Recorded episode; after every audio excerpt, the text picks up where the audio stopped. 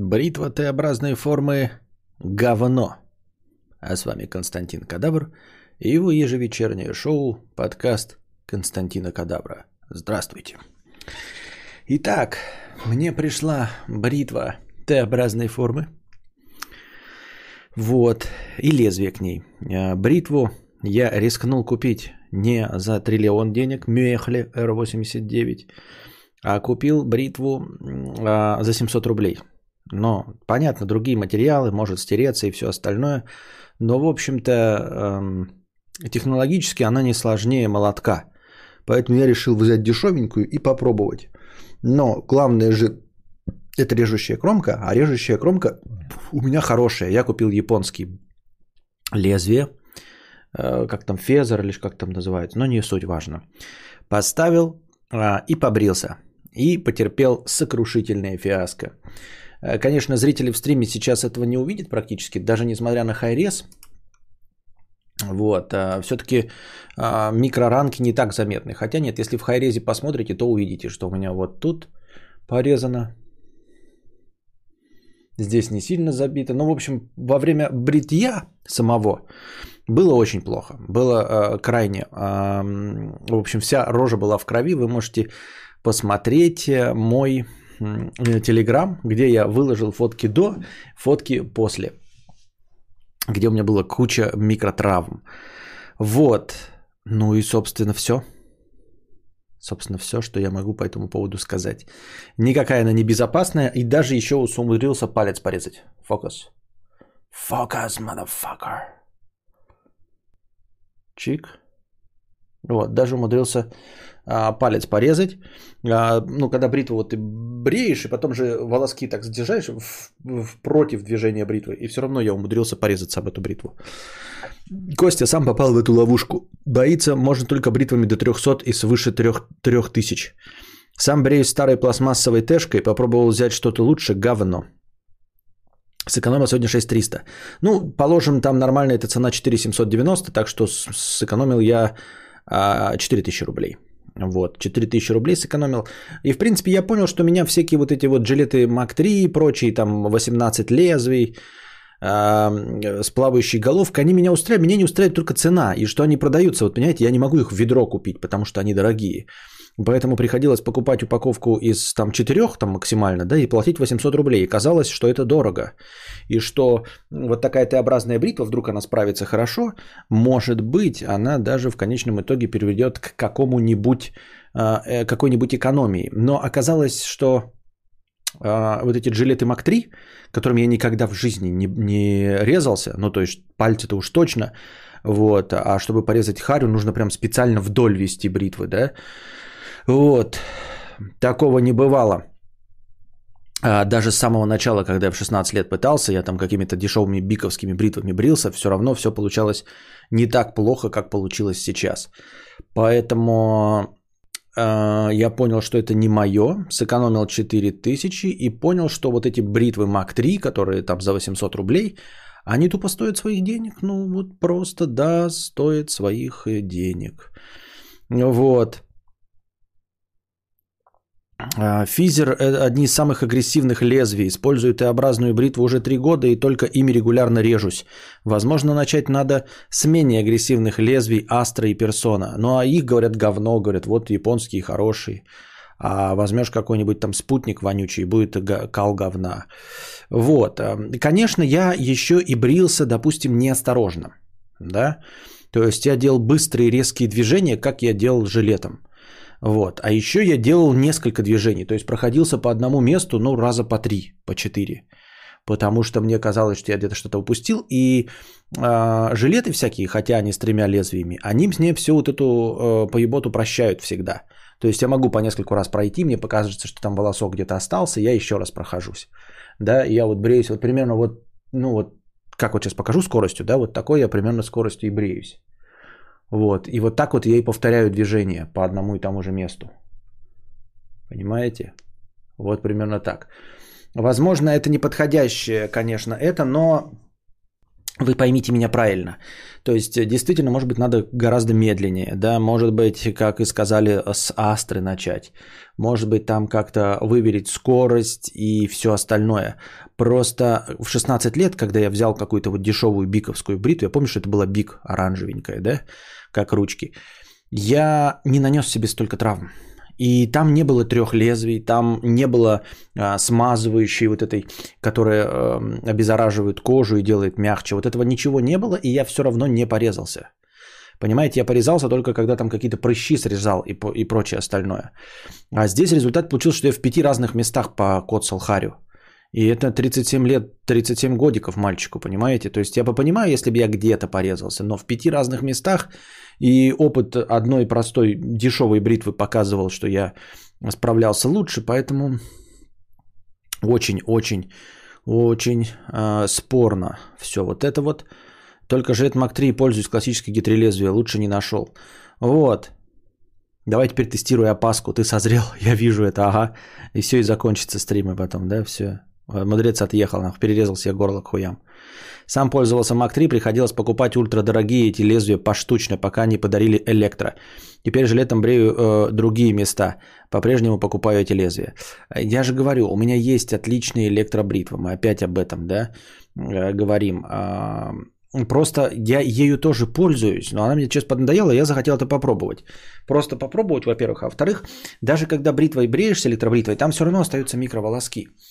Вот. И у меня это видно сразу на моем белом лице, как синева такая, да. Но в этом нет ничего плохого, вы, в принципе, терпите, все окей. Но мне самому иногда хочется начисто побриться. То есть ты бреешься, бреешься электронной бритвой, а иногда надо вот прям догола побрить. И тогда вот, Вот, конечно, Тэшки это дрочь сам начал бриться ими, так как денег жалко, сейчас уже попривык. Ну и, в общем-то, понимаете, кожа, видимо, в мои 36 годиков, 37, она еще слишком мягкая.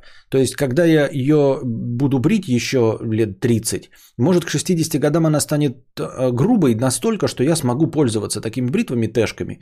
Куплю себе, и тогда вот будет действительно дедушкина бритва. Вот у дедушки Кости будет такая бритва, и внуки будут на нее смотреть. И вот так же, как ты дедушкам говорит, а кто-нибудь видел, как молодой этим бреется, да?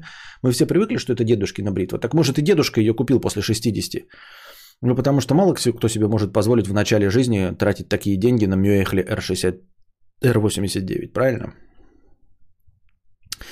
Физер хорош в умелых опытных руках, точно не для начала бритья. С тэшкой надо и лицо распаривать полотенцем, и лучше пену самому в идеале взбивать. Целый ритуар, короче, не за 5 минут побреешься. Ну, этот дрочь мне не нужен был. Я думал, что бритва есть бритва, а распаривать полотенцем харю и все остальное, ну... Не, мне, мне нужно не шашечки, мне нужно ехать. У меня есть вещи, э, которыми я занимаюсь ритуально. Это там трубка, и, например, там самокрутки, да, и то самокрутки в меньшей степени ритуальные. А трубка есть, вот, и трубкой я тоже давно-давно уже не курю. В общем, бритва мне нужна была не для ритуальности. Еще подводить, там, точить лезвие, есть там наркоманы, которые вот эти лезвия точат еще. А, это, конечно, не для меня. То есть, единственное, что мне, я, может быть, еще попробую, вот я не знаю, вот вы говорите другими лезвиями. Реально, что в тэшке что-то изменит другое лезвие? Вот просто, что это не от формы тэшки, а именно от лезвия. Я возьму другое лезвие, и оно будет попроще. Ну и там скорость снижу. Но это все, на что я согласен. То есть стандартно я просто наношу пену и 5 минут жду, когда она все сделает. Я думал, что современные пены, они вот, в общем, со всего этого состоят, они должны размягчать, они должны выполнять вот эту задачу э, теплого полотенца на харе, а, размягчения волосков, они потому что все состоят из химикатов, чтобы вот это все размягчать мне и кожу, и, и, и рожу. Вот. А взбивание это все делалось вот для того, что в принципе легко и просто выполняет современная любая пена. Поэтому я не вижу в этом никакого смысла. И если у меня так не получается, и не получится, то нахуй оно надо. Опасная бритва, вот тема. Мой сосед бреется только ей, курит трубку и пьет виски. Ну и кроме вот этих вещей он что-нибудь из себя представляет? Мне просто так интересно, знаете, когда я постоянно вижу там, например, круто одетых чуваков таких, знаете, вот прям вообще круто, думаешь, бля, бандит, бля, бандит вообще. Ну такой бандит из американских фильмов, там, знаете, там прям сапоги, он прям весь идет, гремит, у него, блядь, охуительные татухи, а, ебать, такой вот. И, короче, я такой думаю, ну вот он реально, типа, бандит. Да? Реально бандит. То есть я не против, когда какие-то элементы, есть там модные штучки, да, ты такой взял, там себе виски выбрил, ну и все, короче, у меня модная прическа, и окей, а дальше я, ты продолжаешь сидеть и на плойке играть. Но когда ты, а, поймите меня правильно, да, когда ты ходишь такой, знаешь, блядь, прожженный, реально такой, знаете, загорелый, напомаженная борода, подбритые виски, значит, здесь шрам вот такой вот, да, чтобы будто бровь выбрита, вот тут так шрам продолжается, здесь, короче, татухи такие. Я такой, ну вот у тебя есть история это в жизни? Ну, типа, блядь, вот ты такой, короче, я на тебя смотрю, ты ебать, блядь, Индиана Джонс нахуй. Ну, прям Индиана Джонс ебать. Или, блядь, э, Эрнест Хемингуэй нахуй. Я ожидаю, что это, блядь, будет Эрнест Хемингуэй. Я просто, ну, а, никогда не, ну, не разговаривал с такими людьми, но это, блядь, Эрнест Хемингуэй. И ты такой видишь его, он потом заходит, блядь, в какую-то кофейню и садится, и в телефон вот так вот пырится, и там что-то пишет. И я такой, ну, это Эрнест Хемингуэй? Или нет? Или просто, блядь, вот он только образ смог построить такой, чисто визуальный. Я видел просто молодых, наоборот, чуваков, которые, знаете, выглядят как... Прям видел чувака, который, блядь, выглядит как охуительно красивый скинхед. Вот как в фильме «Хулиганы из зеленой улицы». Помните, э, герой Чарли Ханнема был? Ты так на него смотришь и хочешь ему дать, даже если ты мужик. Видели «Хулиганы зеленой улицы»? Там Фродо Бэггинс играл и э, Чарли Ханнем из э, «Сынов анархии». Вот. И ну вот это, кстати, вот образы байкеров тоже такие похожие. Знаете, когда ты видишь такого чувака, такой, который, блядь, весь в коже, блядь, ебать, да, такой, вот прям бородатый, такие засаленные волосы такой. И, а, и он такой садится на свой мотоцикл. И я хочу вот поговорить с ним. Он реально рыцарь дорог. Он такой сядет, мы с ним сядем такие в баре, да. Он въебнет и скажет, вот, блядь, я всю Россию проехал на своем мопеде. Помню, под Воронежем мне хотели, бля, перо воткнуть в кадык, нахуй. Я вырвал, короче, пописал ему по харе, блядь, еле съебался. Там меня даже в Интерпол а, это, в розыск дали, но портрета нет, нахуй. Я просто там не появляюсь. Вот, жизнь меня подрепала, значит, я и на снегу спал, бывало, без палатки. И мотоцикл свой в пустыне ремонтировал. Помню, как бра- за брата, значит, вижу, значит, какие-то, блядь, гопники. Э, пацана, пацана на мопеде что-то, короче, дрочит. Я останавливаюсь, нахуй, начинаю одному бах, нахуй, короче, прямо в бороду. Так бах, нахуй. Второго бах, нахуй, ну понимаешь, руки две и третий мне как, блядь, влетает, нахуй. Я такой пацану, садись, уезжай. Он садится, такой, а как живые? А я такой, блядь, садись, уезжай. И он садится и уезжает, я вижу слезы на его глазах, а меня пинают. А я-то привыкший, я знаю, я свернулся, а я бах, и не попадает, понимаешь? Эти стоят гопники, бля, наркоманы, нахуй, меня бах, пинают, нахуй, а мне похуй, пол. Потому что я, короче, сгруппировался, и они не пробивают, они, блядь, уже сдохли, нахуй, все пинают, и ни одного пробития. И они уезжают, я встаю, просто пуф, выплюнул пару зубов, сел и поехал. Есть у них эти истории, блядь? Или ты с ним сядешь, блядь, и он такой, пиздец. Такой сядешь с этим байкером, блядь, в баре, и он такой скажет, «А, мне латте кокосовый. Не, я сегодня пиво не буду. Ну какой латте кокосовый, дайте мне. А, а, и я так устал. Так устал. Эта неделя такая была. У нас начальница новая приехала.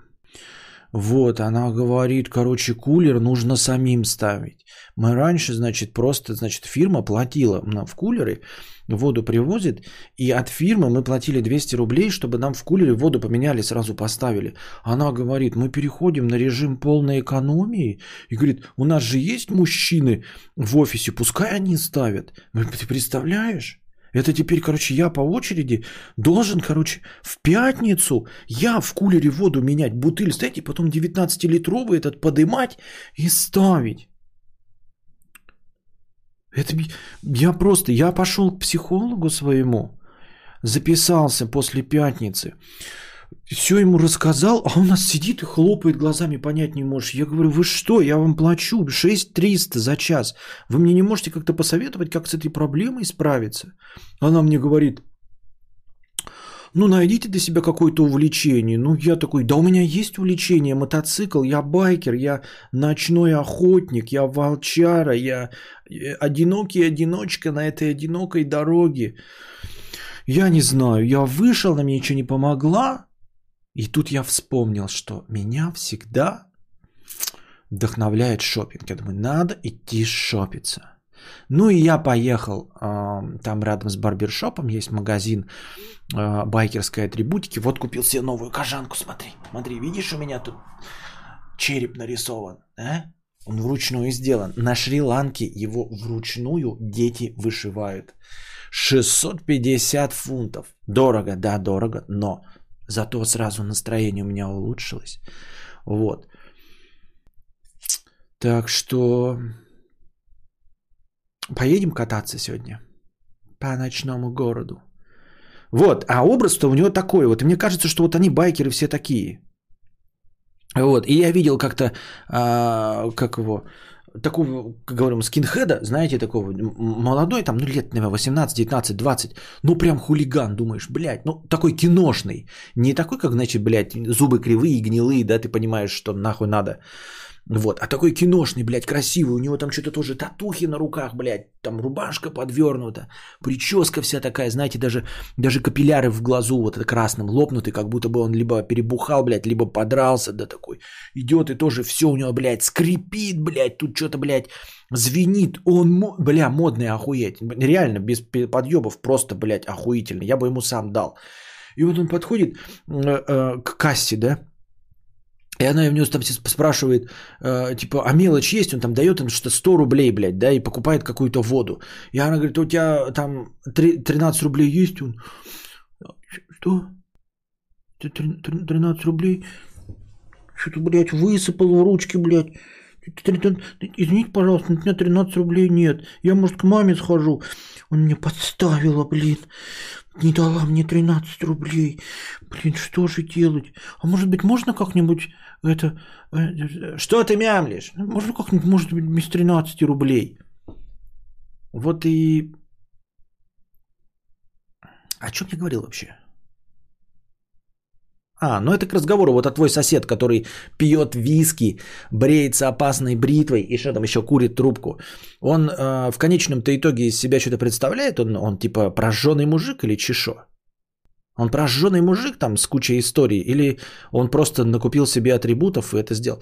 В этом, наверное, тоже нет ничего плохого. Просто ты как бы видишь, и у тебя потом ну, типа, когда в кино это, да, звезда, вот, вот выходит эм, Джонни Депп на ковровую дорожку, весь вот этих фенечках, да, куча бус каких-то, глаза подведены. И такой, блядь, капитан Джек Воробей, все, заебись, похуй. Я понимаю, что пиратства давно нет, но только сомалийские пираты, они выглядят не как Джонни Депп. Он там в своей шляпе какой-то ходит, тут рукава расстегнут, он рок-н-дролл. А когда ты в магазине этого байкера встречаешь вот этого, это что? Это что? То есть я такой, блядь, вижу этого чувака, думаю, какой он харизматичный. Я с ним познакомлюсь, он мне расскажет эти истории охуительные? Или он будет мне рассказывать, как в кулере воду менял?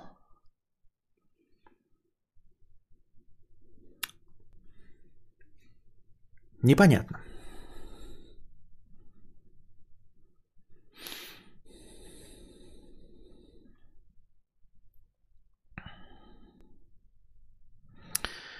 Так, у нас есть местный BMW клуб, и они именно такие, как в истории с кокосовым латте.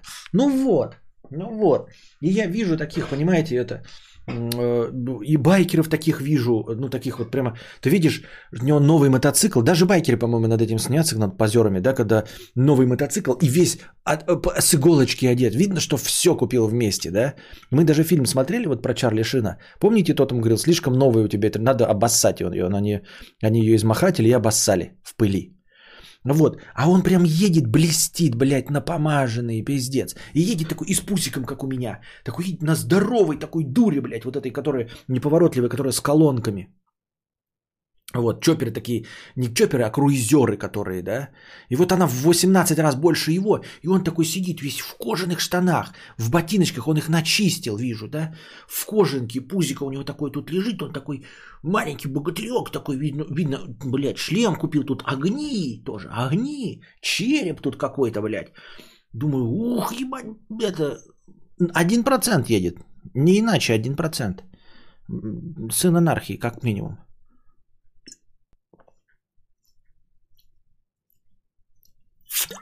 Когда тебе с трубкой видят, тоже думают, ля нифига, какой Шерлок Холмс Белгородского разлива. Так я творческая личность, и весь меня в сраку. Торпеду мне в бухту. Светлана, я все-таки творческая личность. Они посмотрят такие, ты что с трубкой, блядь, ты пидор или творческая личность? Я скажу, а у меня творческая личность. Я творчеством зарабатываю деньги. Они скажут тогда, какие претензии. Я ближе к э, Эрнесту Хемингуэю, чем человек, который ходит в офис.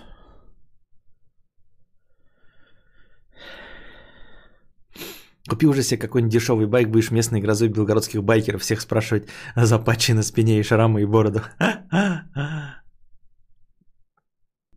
Истории русских байкеров. Те, кто затевают тут русофобию, затевают это вот, затевают все вот это. Понятно.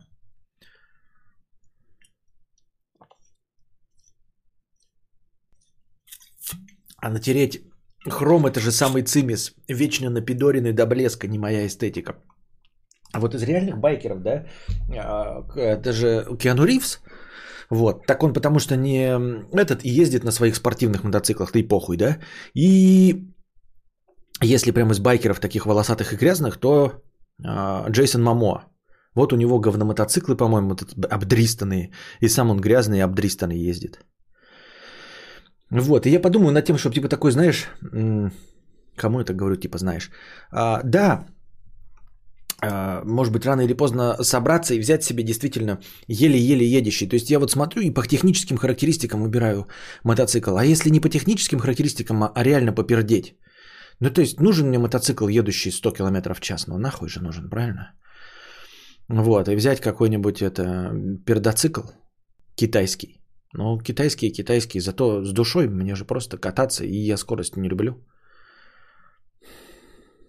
Ну, такое, пустой разговор.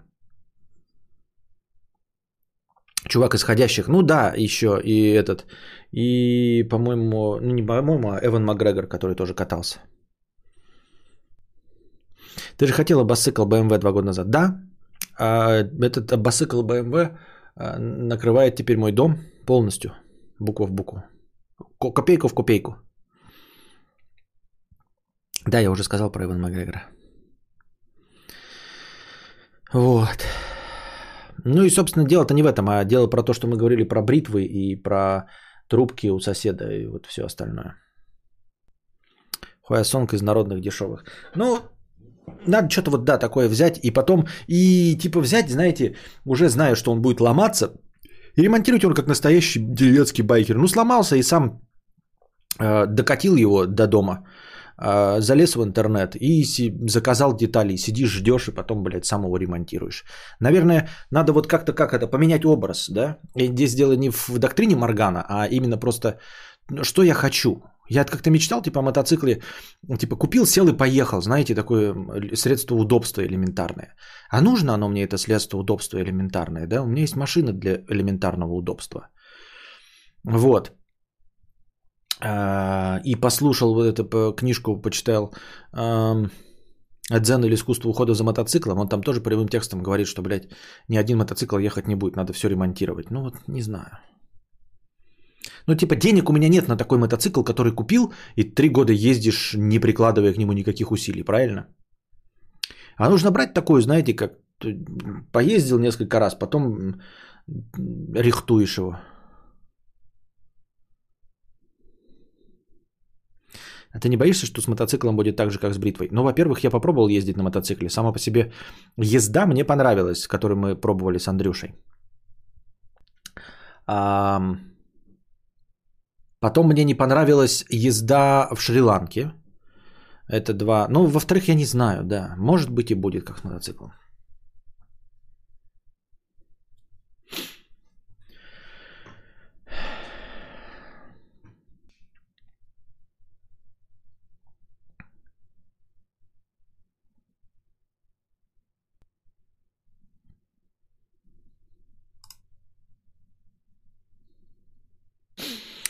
Кадавр, тебе сам Бог велел самому шатать мотоцикл. Ты же в доме живешь. Это городские петухи в сервисы ездят свои триумфы за полтора ляма маслица менять. Метросексуалы. Ну вот я тоже думаю, да, что мне... А я почему-то стремился к метросексуальности. Типа купишь за полмиллиона. А может, не надо не, не за полмиллиона, а покупать реально десятилетний мотоцикл, э, с японской какой-нибудь доставки, блядь, и потом его э, уже получить полуржавый, и его рихтовать. Ну, то есть прикупить он едет.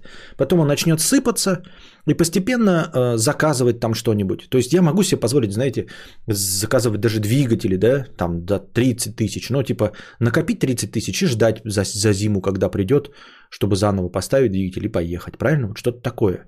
Может так поменять свою, адаптировать свою мечту, хобби.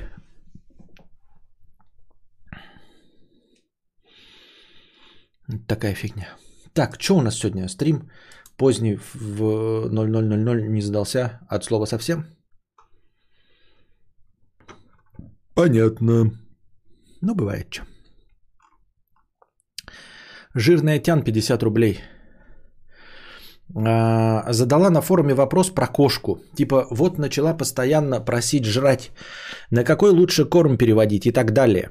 Больше половины комментариев от отбитых долбоебов, которые предложили ее морить голодом и выкинуть в окно. Зачем? Вот нахуя они это пишут? Почему они потратили свое время на такое? А, я не знаю. Я не знаю. Я вот поэтому вот мне один товарищ рассказывал, говорил, что вот он живет в одном городе и говорит, э, вот там велосообщество полное говно. Говноеды и долбоебы и пидорасы. Вот товарищ мне рассказывал. А, говорит, когда он велосипед себе ты покупил и типа видит много людей ездит, ну может быть с кем-то можно познакомиться или еще что-то в этом роде. И нашел местный велофорум что ли. И там тоже какие-то вопросы позадавал, и ему все время отвечали э, уровня Тебя в гугле забанили?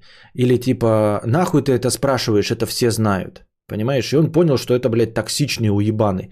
Причем все полностью токсичные уебаны. От начала и до конца токсичные уебаны. И решил с ними никогда никуда не ездить, не знакомиться и все. Потом получал подтверждение этому.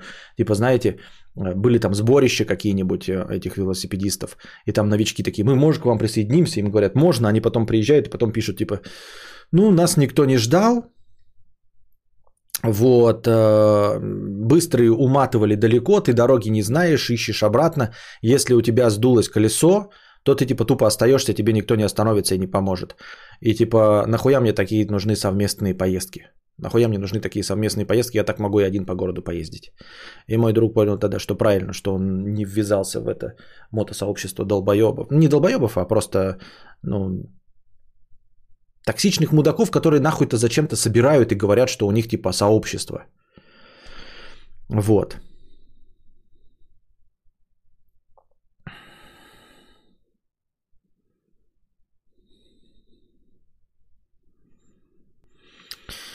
Так. 10 лет для мотика из Японии не срок, считай новый. Нет, это, конечно, это я пизданул про 10 а, лет. Это, конечно, 20 лет на самом деле. А где есть а, общество недолбоебов и говноедов? Скажите, я хоть схожу посмотрю. Да, с одной, с другой стороны, да, абсолютно ты права. Ну просто нет, но, а, например, а, вот у нас сообщество, по крайней мере, нелицемерных говноедов и долбоебов. Вот мы же не говорим здесь, не сидим, типа, мы здесь все дружим, товарищи, поможем любому кадаврианцу. Мы же здесь не пишем такого. Давайте, ребята, кадаврианцы, собираться, будем дружить и никогда друг друга не будем предавать. Мы же такой хуйней не страдаем. Мы же знаем, что мы с вами кадаврианцы, встречаться мы друг с другом не хотим и друг друга не обманываем в этих ожиданиях. Понимаешь, Светлана? А когда токсичные, блядь, вот реально токсичные люди, которые не хотят никому помогать, говорят, что они дружное сообщество, что они встречаются вместе, типа поможем новичкам, а потом, если у новичка э, сдувает колесо, никто не останавливается, все просто уезжают.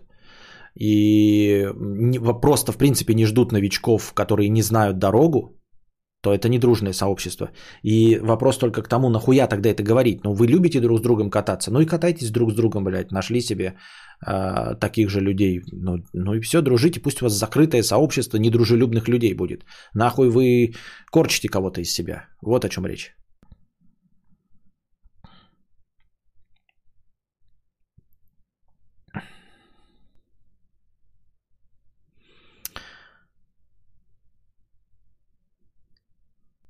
У меня уже несколько кадаврианцев дома ночевало, а за одним из них я вообще замужем. Во-первых, на твоем месте, дорогая Екатерина, я бы проверился. Существуют ли эти кадаврианцы, которые приходили к тебе домой? Найди какие-нибудь другие свидетельства, сходи к маме. И не задавая вопросов, послушай, упомянет ли она о том, что у тебя есть муж-кадаврианец. Существует ли этот муж где-нибудь, кроме твоих фантазий?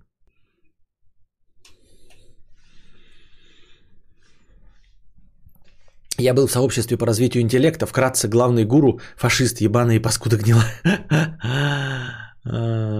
Спасибо за донат в тысячу рублей. Кто это нас кинул там?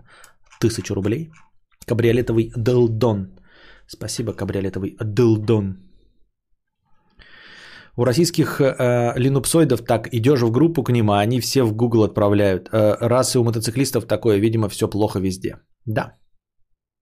Она с мышки пишет про кадаврианцев, понятно. Она на пейджер послала.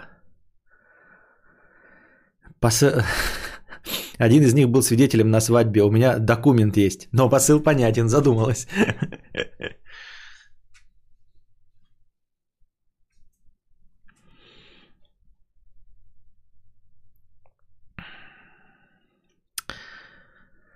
Я подарил соседке пылесос за 40 тысяч из-за того, что мой друг нассал, будучи пьяным на ее дверь. Пришлось задобрить. Слишком много ты задобрил, прям дорого задобрил. Я думаю, что можно было просто дать 5 тысяч рублей и сказать, ну вот, извинить меня за товарища, который больной на голову. Больше никогда я в гости приглашать не буду, чтобы он больше с вами никогда не встречался. Извините меня, пожалуйста, вот вам 5 тысяч рублей бумажкой одной.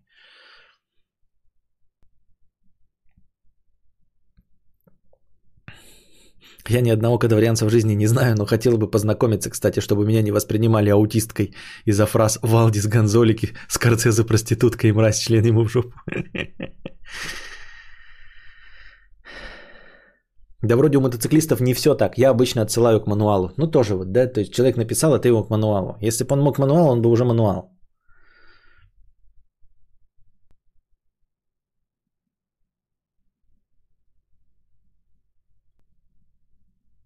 Она угрожала сказать владельцу квартиры, которую я снимаю. Сказал, он меня убьет. Ну, какие-то, я не знаю, твои странные отношения. Ну, съехал бы из этой квартиры, да и все. Задним числом съехал бы, и все, и пускай бы она рассказывала. Причем, если там какая-нибудь квартира стоит 20 тысяч рублей, ты такой, а ты 40 тысяч заплатил, чтобы тебя не выгнали, какая-то хуйня. Если бы он мог мануал, он бы уже мануал. Да, записывайте э, знаменитые летящие фразы Константина Кадавра. Крылатые фразы. У меня на работе про Вилсакома и Обломова никто не знает. Какой там кадавр?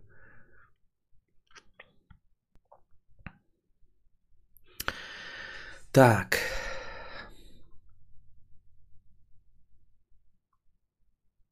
Жирная тян 50 рублей. Лист – это продолжение той, которая про кошку спросила на форуме кошатников.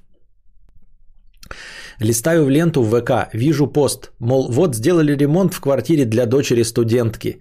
Дальше почти все комментарии. Вот молодежь охуела, живет на всем готовом. Лучшая учеба это живя в общаге и так далее. Что это, блядь, за пиздец? У меня слов нет.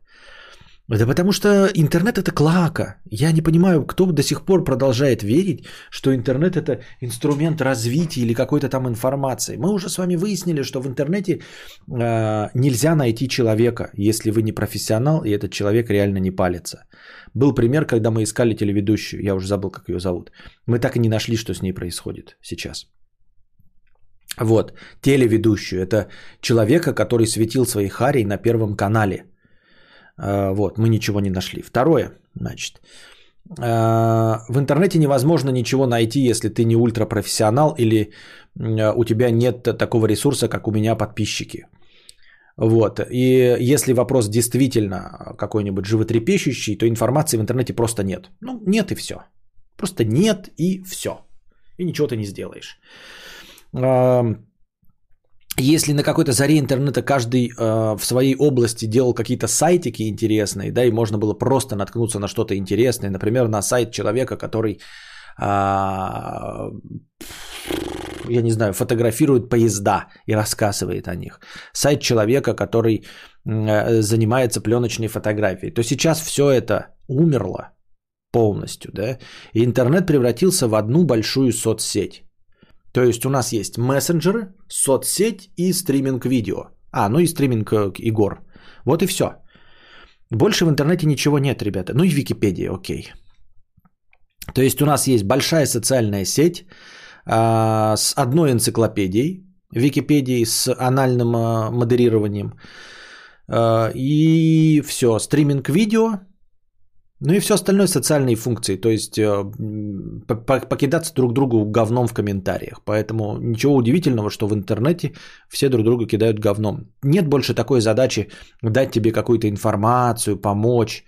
Есть узконаправленные какие-то, знаете, местечковые, ну, на вроде, например, нашего чата в Телеграме, да, но мы не правила для интернета. То есть также где-то есть, например, закрытый чат для э, профессоров Кембриджа они там друг другу помогают. Там профессор Кембриджа может реально написать «У моей кошки дресня». И другие э, эти профессора скажут ему, что сделать, чтобы кошка не дристала.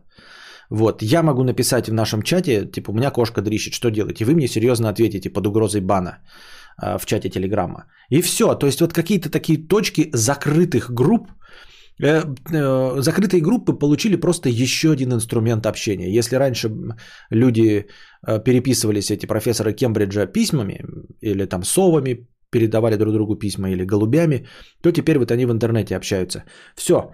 В остальном сам по себе интернет, как какая-то площадка для информации и помощи, перестал существовать. Осталась социальная сеть. Вот, в общем-то, по большей части бесполезная. Поэтому э, значимость переоценена. Я имею в виду, что как таковой интернет можно, ну, типа, вот он может перестать существовать. Ну, например, да, мы возьмем и убьем какие-нибудь адреса. Вот возьмут какие-то хакеры, да, и возьмут какие-нибудь IP-адреса и начнут угрохивать. И останется, например, IP-адреса Гугла а, и Амазона. И мы выясним, что, короче, YouTube работает, Facebook работает, Amazon работает, чтобы все купить. И все. И окажется, что вот если мы вот так вот сделаем, то эм, человечество не заметит потери. Вы понимаете? То есть, если мы сейчас возьмем вот как-то, да, и убьем сам принцип интернета, то есть оставим вообще анально огороженный интернет с 10 сайтами. YouTube, Twitch, Facebook, Википедия, Netflix, э, Amazon, eBay, а, AliExpress, ну еще два сайта назовите каких-нибудь а, ультрапопулярных. Вот. То есть оставим просто сеть, в которой есть вот эти вот 10 э, источников. Я 8 назвал. В 8 источниках я покрыл полностью все, что можно. Понимаете? Ну и оставим два мессенджера. WhatsApp и, блядь, GitHub нахуй кому нужен. GitHub может полностью быть в Фейсбуке в группе. В группе Фейсбука может быть GitHub, понимаешь? ВК. Нет, ну мы говорим, Facebook есть. Я поэтому не называю русские там Айви какие-нибудь или ОК, боже упаси. Я сказал Netflix. Все. Порнохаб считается, но это, ну, YouTube пускай будет. Я так и живу уже давно, на заре 2000-х интернет интересно был. Да, на заре 2000-х. Ну и все. А, и гуглить надо. Э, гуглить-то надо, Google, да, еще остается. Все, и, и, и, и мы скажем, все остальное закрываем.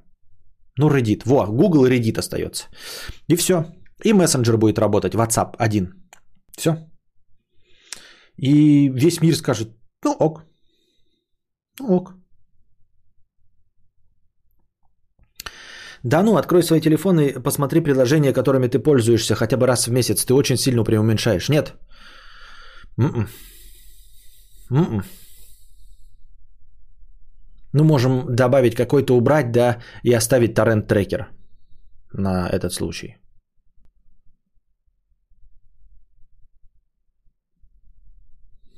Ох, спасибо за WhatsApp, а то где будут родительские чаты, провались. А зачем Google, если всего 10 сайтов? Ну, чтобы искать в этих сайтах то, что тебе нужно. Как же торрент? Ну, вот торрент трекер сейчас ставим.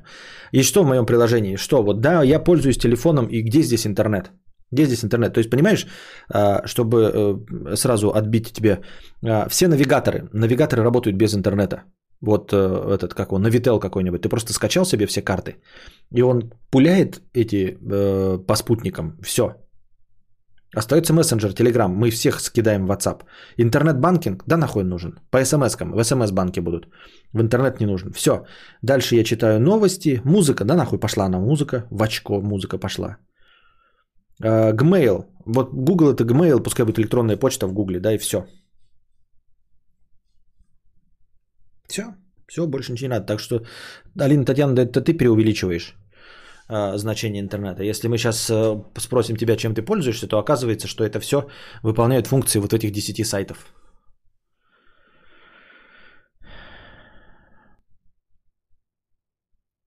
Я тоже считаю, что в будущем интернет останется только в виде пары мессенджеров и медиа-подписок. Эпоха форумов и сайтов была кратковременной вспышкой того, что потом с интересом будут изучать историки. Именно, именно. Я тоже про это и говорю, что а, суть в том, что, понимаешь, приложение это не интернет, Алина. Приложение это не интернет. У тебя вот будет, вот у меня в, э, кинотеатр Netflix. Это не интернет. Netflix это не интернет, это сеть, понимаешь? Это доступ по сети и все. То есть вот так работали э, сети до интернета где-нибудь в городе, городская файлопомойка и все. Это был не интернет, была городская файлопомойка. Ни форума, ничего нет, просто папки общие с фильмами на сервере лежат. И вот сейчас э, они просто обмениваются через интернет, но сам по себе интернет. То есть, э, по сути дела, вот у меня сейчас подключен кабель, кабельное телевидение. И вот у меня будет кабельное телевидение, не которое я смотрю по программе, а я буду выбирать фильм, который смотрю. Это будет Netflix, это будет вот кабельное телевидение. Причем здесь интернет? Там нет никакого, ни, ни веб 2.0, ничего. Приложение в данном случае это просто пример сервиса, которым ты постоянно пользуешься. И что? Какое отношение имеет интернет? Это просто сетевые функции. Вот телевизор подключенный, он не в интернете, понимаете? Смарт ТВ, оно не в интернете. Там три приложения. YouTube, Twitch и все. Я даже третьего назвать не могу. И Netflix. YouTube, Twitch и Netflix. Все. Это не интернет. Это просто а, сеть. То есть мы убьем весь интернет, и у нас будет э, связь каждого отдельного приложения, вот этого YouTube, с сервером YouTube. Все, интернета нет. Как такового. Убили весь интернет нахуй. Все эти IP-адреса убили, поменяли их на IP-адрес 01 YouTube, 02 Facebook, 03 Google, и все, этот с адреса 01 тебе напрямую в телевизор. Или куда-то еще. И все, больше ничего нахуй не надо. И нет никакого интернета. И он никому не нужен. Я и говорю, если мы вот так сделаем, то обнаружится, что он никому не нужен. Как таковой этот интернет.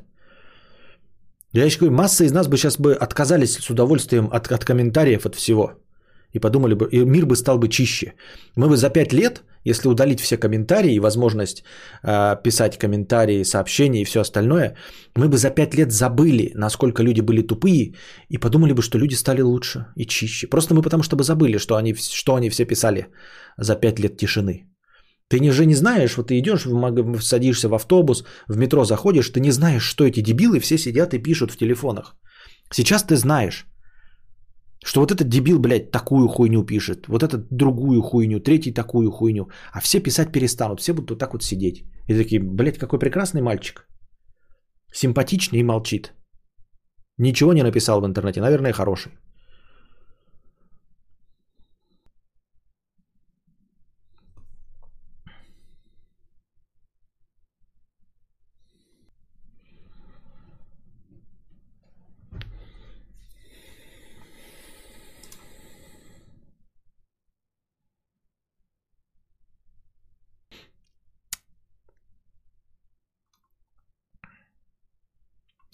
Настюшка 200 рублей с покрытием комиссии. А, по поводу вчерашнего опасно забывать, что тебя окружают дебилы, смертельно опасно. А как в советское время было? Не было же интернетов, ты нигде не читала ни, ни комментарии, ничего. Ты вообще могла думать, что Михаил Боярский умнейший человек, например. И вообще хороший. А, потому что он нигде э, в интернете интервью не давал. Настюшка, 200 рублей с покрытием комиссии. Спасибо за покрытие комиссии. По поводу вчерашнего разговора. Помню, до короны а, когда ходила в некоторые рестики в СПБ, там бывало действовала такая хуйня, что раз э, вас больше 8 человек, то включают сервис 10%. Я помню, я с этого охуела, когда официант пролил на меня пиво. Так этим разе мне просто принесли новое и больше ничего. Ну да, мы эту тему уже вчера обмусолили, что все, все хуйня, Миша. Давай заново.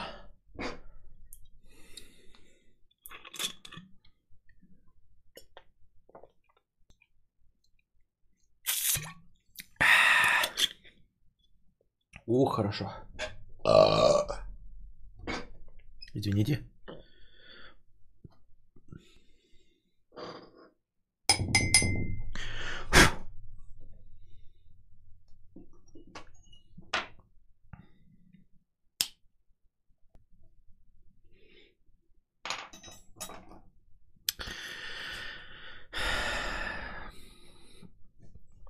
Не было бы комментариев, сейчас бы не было проблем со всякими ущемленными и прочими пришибленными.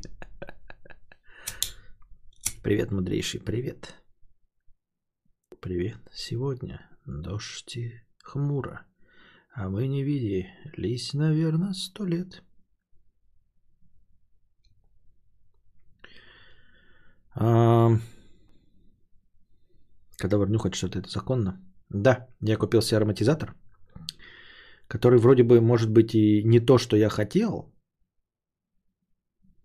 и сильно тяжелый запах, и вообще горение, а не плавление, как я бы хотел, но я уже жгу и жгу, и мне нормально. Приятно, он сам по себе тяжелый, а потом он рассеивается, и заходишь э, в комнату, а и остатки этого запаха остаются прикольные, прям прикольные.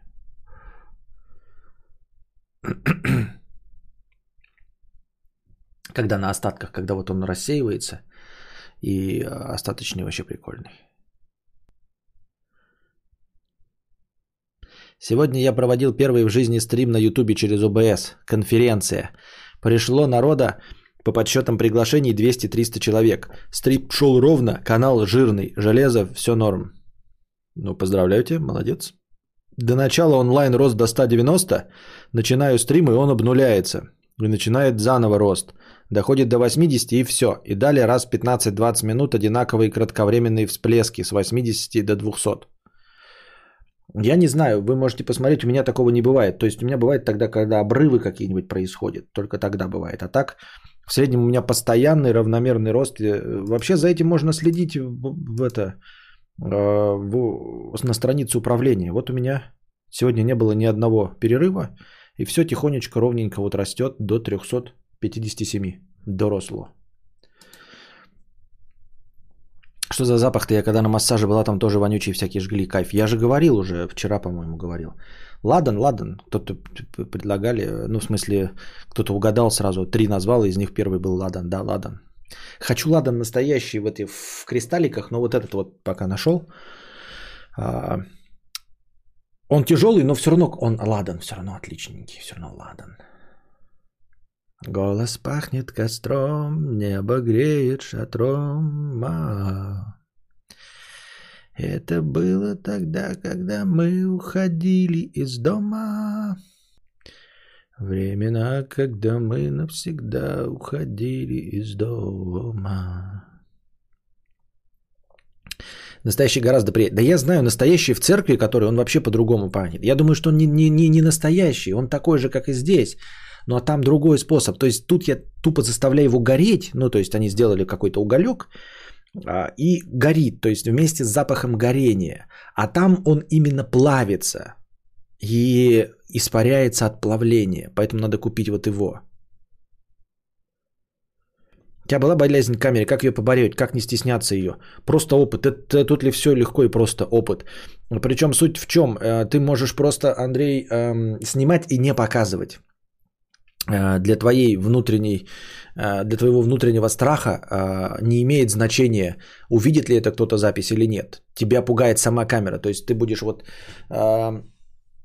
снимать себя на камеру, потом смотреть и будешь вот бояться, бояться, но тебе это показывать результат не обязательно, пока ты не преодолеешь настолько, чтобы э, выложить первый свой результат, понимаешь? Вот и все, чисто опытом. Включаешь и говоришь на камеру, включаешь и говоришь на камеру. Можно жидкости от вейпа без никотина, вара лампы лить будет всякими мороженками, булками пах. Я не хочу мороженых, мне нравится только ладан. Самый лучший ладан израильский. Понятно. Боязнь камеры, когда live, э, э, капец. А боязнь камеры, когда ты сам монтажишь детский лепет. Ну да, да, да. А live еще тоже бывает разный. То есть вот я в live е сижу и, ну, привычный. Но это не значит, что ко мне можно подбежать э, с микрофоном и с камерой, какой-нибудь там Россия один, и я соглашусь. Не, я сольюсь. А если не сольюсь, то я буду так... Здравствуйте. Я опытный стример. Что? Да. Ну, все нормально. Да. Хорошо себя чувствую. Вот примерно так я буду себя вести, если ко мне подойдет канал Россия-1. А, чисто я на людях.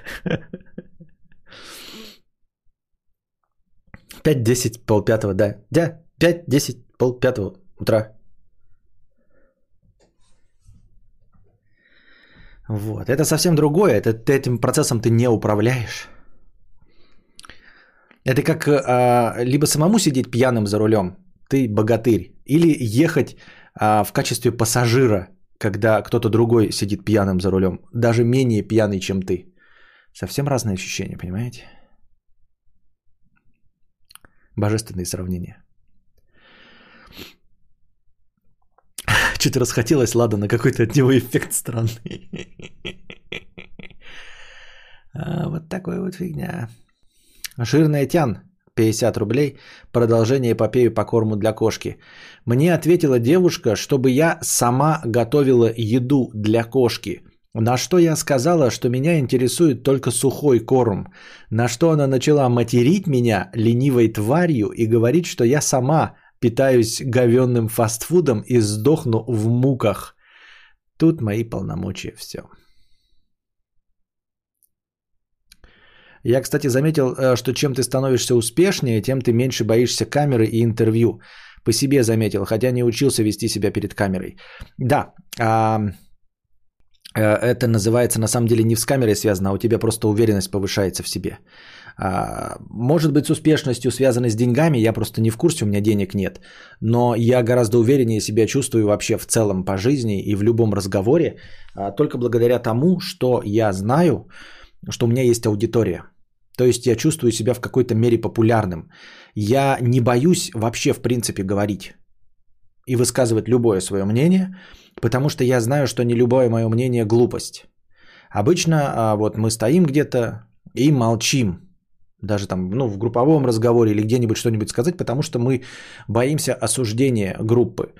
Вот. И когда ты успешен, то есть деньги, то ты просто ворочаешь планетой, ты поэтому уверен в себе. А если ты успешен, у тебя есть какая-то аудитория, как у меня, хоть и небольшая, но она внушает мне мысль, что я не глупый человек. И что вообще все, что я говорю, не такое уж и глупое. Это раньше тебе мама и учитель может говорить, заткнись, Петя, там, да, а ты говоришь, несешь полную чушь. А потом с возрастом вот ты ведешь стримы, и тебя постоянно слушают 300 человек, и ты понимаешь, что ты не такую уж и чушь несешь. Вот. И когда училки тебя унижали, это они были неправы, ты не чушь несешь. И поэтому теперь всегда, когда ну, есть возможность что-то сказать, ты говоришь, потому что ты знаешь, ты четко уверен, что ты не неадекват. Это добавляет уверенности в себе, поэтому а, мне гораздо легче отстаивать свою позицию в прочих равных условиях, там в очереди, или просто начать спорить там в налоговой, даже если я не прав, сама по себе уверенность в себе повышается, и поэтому легче давать интервью и все остальное, это все про уверенность в себе.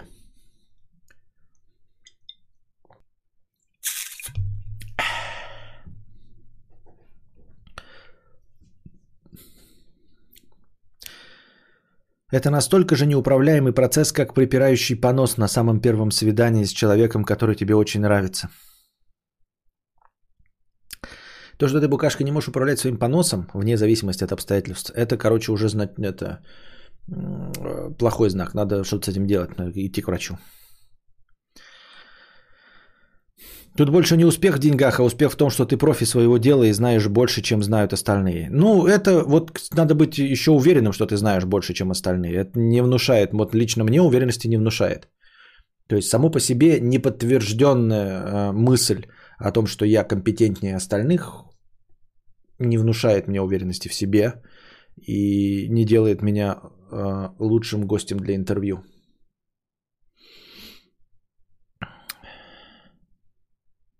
Интересно, которую из этих училок захотелось бы 300 человек слушать добровольно, а не потому, что нужен аттестат, и ты в заложниках. Ну вот об этом речь, да, поэтому я точно знаю, что э, она была не права, а я прав. Вот, и поэтому ну, не стесняюсь высказывать свое мнение. Даже неподготовленной аудитории. Когда мама сказала, ёб твою мать, и я ее поправил, мол, это ты про себя, от пиздюли летели. Почему-то у всех с училками ассоциируется сразу унижение. Да, это плохо. 997?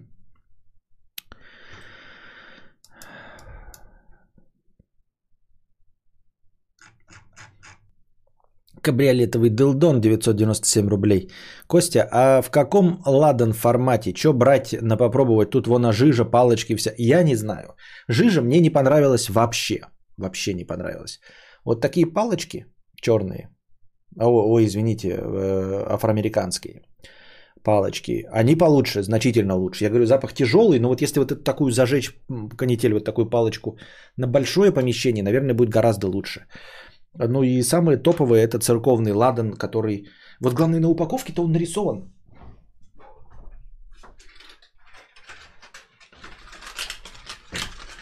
На, на упаковке нарисован ладан так, как он должен быть. Вот, видите? Вот. Как изюм, на самом деле не изюм, а там такие кристаллы. Как э, сахар.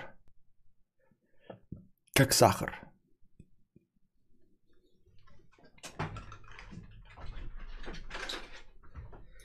Как тростниковый рафинированный сахар. Вот.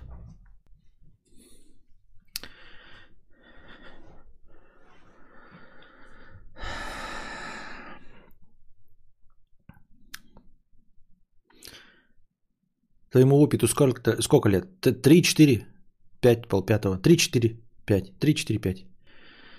Ладно, выглядит как кусочки янтаря. Да, вот такой нужен, как кусочки янтаря. Но я такой найти не могу.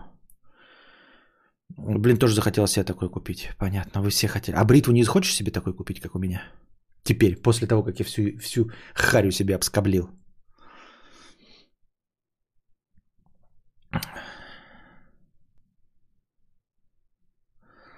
Да при чем тут профи? Уверенность может внушать тот факт, что ты жмешь лежа 200, уже не лох, или зарабатываешь 2 ляма. Копать ты молодец. Или ты побывал в 50 странах. Любая цифра – уверенность.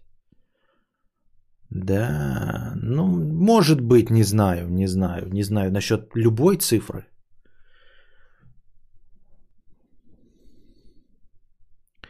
Любовь в церковной лавке стоит 200 рублей. Да был я в церковной лавке, нет этого там. Я спрашивал, ёба-боба, алло, Светлана. Я вчера уже это говорил.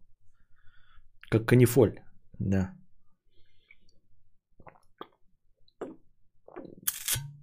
Кстати, канифоль тоже прикольно пахнет. Они, наверное, где-то примерно одна залупа. 6000 ММР.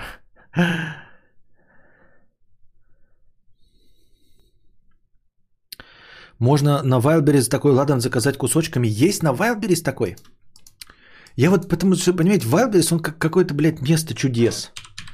Я никогда э, не рассчитываю, что там что-то есть. И мне все время говорят там, ой, на Wildberries. Потом заходишь такой, да, и купил на Wildberries э, что-то там, да, там.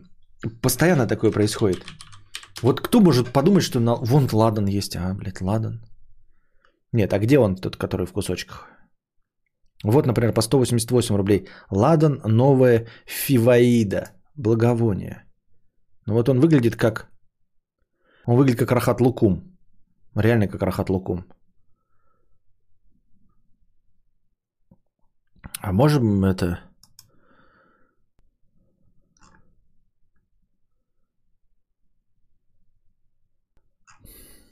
Тут, наверное, и ладанку можно купить.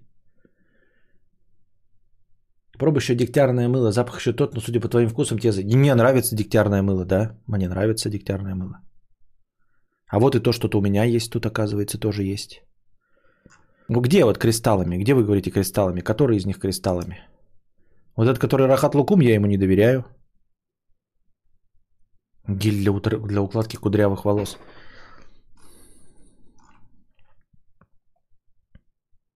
Вот они все, вот это новое Вифания, Вифания, Фифаида. А, вот он он, да? Вот, например, без... оздоровительная косметика для тела. Блин. Нер... Не... Ладан Иерусалимский. И что, вот дальше-то его куда? Устраняет душевную боль, дарит человеку чувство спокойствия и защищенности. Я вот ни разу еще не получал тот результат, как в церкви. Я хочу как в церкви. Вот в церкви прям какой-то фантастически классный ладан. Это вот он именно, да? Иерусалимский? Не Русалимский. Иерусалимский ладан пасхальный. Для тела. Эм, устраняет душевную боль, дарит человеку чувство спокойствия и защищенности, помогает справиться с нервным истощением, паническими атаками и бессонницей. Иерусалимский ладан защищает жилище от негатива и плохих людей. А в кадильницу кладется разогретый уголь. Проще всего раскалить его на газовой конфорке. Сбоку или сверху на раскаленные угли кладутся кусочки смолы, который разогревается и начинает выпускать ароматный дым. С углями следует быть очень осторожным, чтобы они не рассыпались. К тому же не стоит использовать бумагу или пластиковое покрытие. Для использования лампады необходимо масло и фитиль. Фитиль следует обмакнуть в масло, продеть сквозь специально предназначенное для этого отверстие и поджечь. Огонь будет подогревать металлического паучка, на котором будет расположен ладан – Ладан разогреется и начнет выпускать ароматный дым. Вот, наверное, что нужна. Лампада. Не ладан, не ладанка, а лампада. А, да? Да? Хорошо. Ну, положим... Добавить в корзину. Добавить в корзину. Ребята, мы пошли за покупками.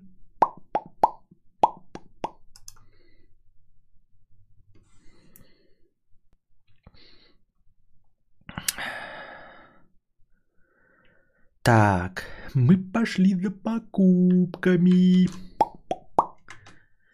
Иерусалим. Так. Так, так, так, так, так, так, так. Где у меня избрано это?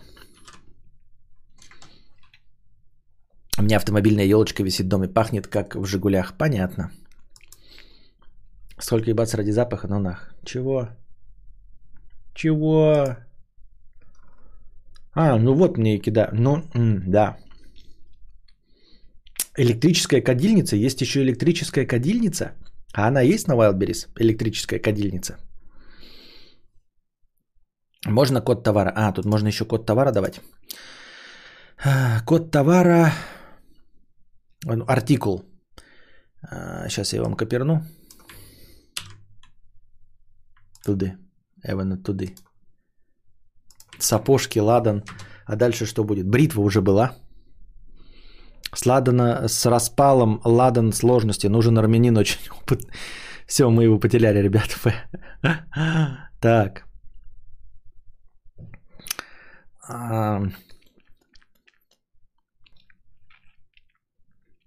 Электрическое кадило Киберпоп 2034. Все. А, это шутка, что ли, про электрическое кадило? Или что? Я думал, это правда, а вы тут мне шутки шутеете. Это... Э, э, ага. Кадила для кальяна. Кадила для кальяна. Чем кадила для кальяна отличается? Непонятно. Вот еще какой-то ладан есть в непонятных тоже кусочках натуральный Миро. Ладан 100% натуральный Миро. Все в разных кусочках. Вот какой из них?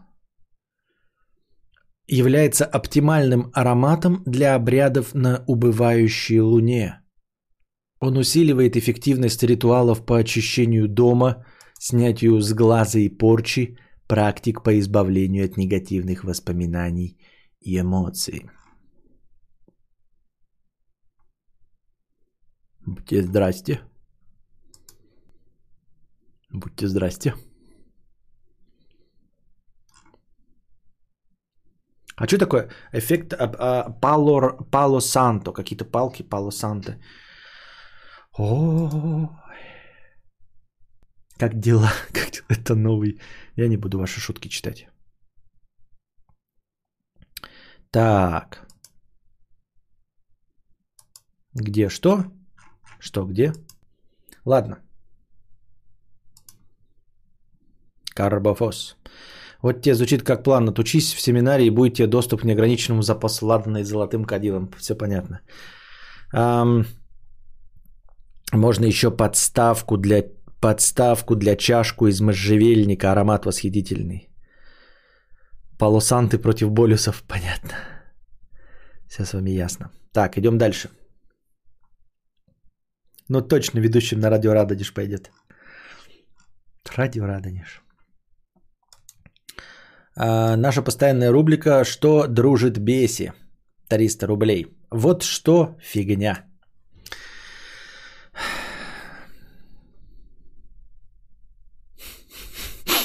Удаляем все сайты, оставляем 10, среди них YouTube. Ну и что тогда будет, будущие зрители? Дед гуглит электрическое кадил.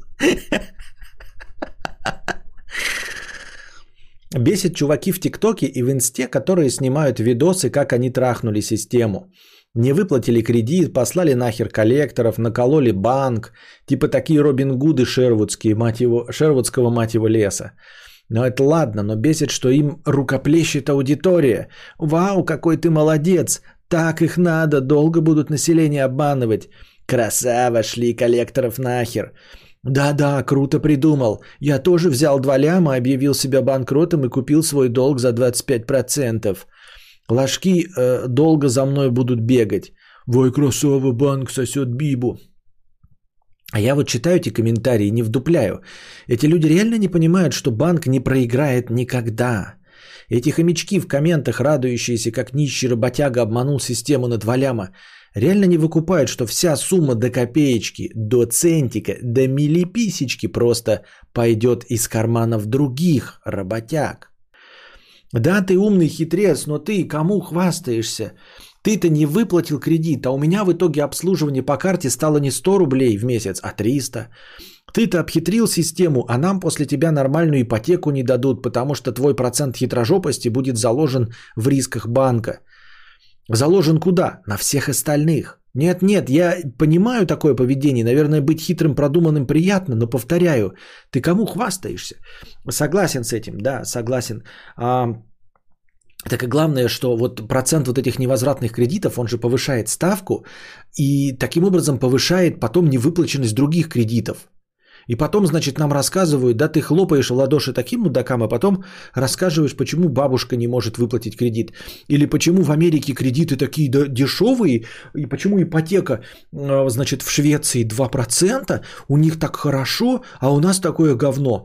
А, и, и хлопаешь в ладоши мудаку, который повышает твою ставку по ипотечному кредиту.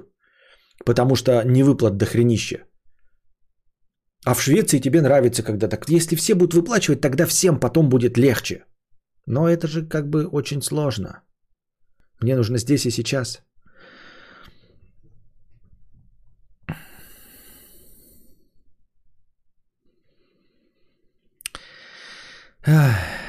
У меня есть такие палки Паула Санта, прикольные, мне нравятся, но горят не очень хорошо.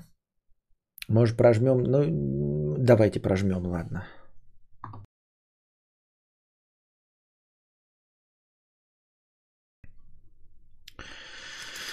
Так. Михаил К. В церкви используют не чистый ладан, а смесь под названием фимиам. Состав из Ветхого Завета. Капли стактии, оних, душистый галбан и чистый ладан. Все поровну. Ты уверен, Михаил К. Откуда ты это знаешь? Ты уверен? Может, надо искать не ладан, а фимиам? Ну, я себе записал, но я что? Типа должен что? Серьезно?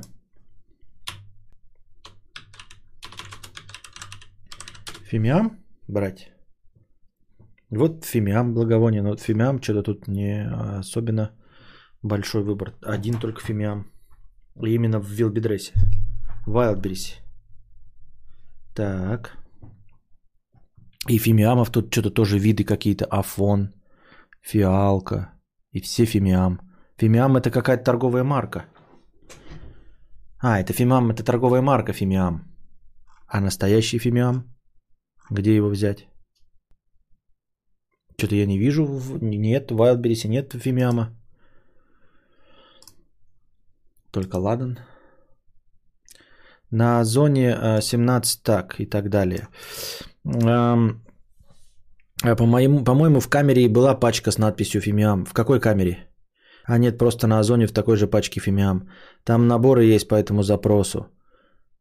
Она... Так, что? Кто-нибудь может подтвердить, что «Фимиам» в церкви, а не, а не «Ладан»? Или вы просто так точите ласы? Ласы. Ласы точите. Вас не поймешь. Сейчас открою. А сейчас я могу. Опа. А, ну вот этот набор, этот, это не набор, это э, Фимиам, это здесь торговая марка Зендом. Вот, который ты дал, точности такой же и в Wildberries. Это торговая марка Фимиам, это не Фимиам. Настоящий.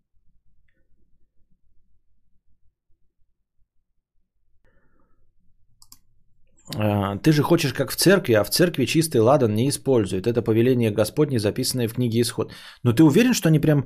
Э, фимиам – это общее название любых благовоний. Вон Светлана пишет, что это общее название. Тебе заслать церковного ладана и натурального и с добавлением смесей? Я хочу получить то, что надо. Я не понимаю. Ты, Светлана, говоришь заслать. Это в смысле, ты, ты э, где купишь? Ты, так я могу там купить, если ты мне скажешь. Вот Михаил пишет, что фимиам это не, не, не название всех смесей. А именно что? Тоси, боси, маракоси. Так, почему мы на это тратим наше драгоценное время? Ну вот, набор традиционных, это вот набор вот этот вот, он везде продается. Фимиам ладан. Фимиам, то есть здесь это торговая марка. И везде вываливается эта торговая марка. Вы меня только запутали.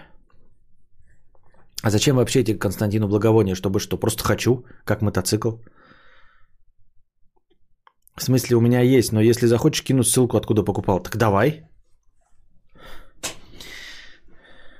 Для церквей его килограммами закупают.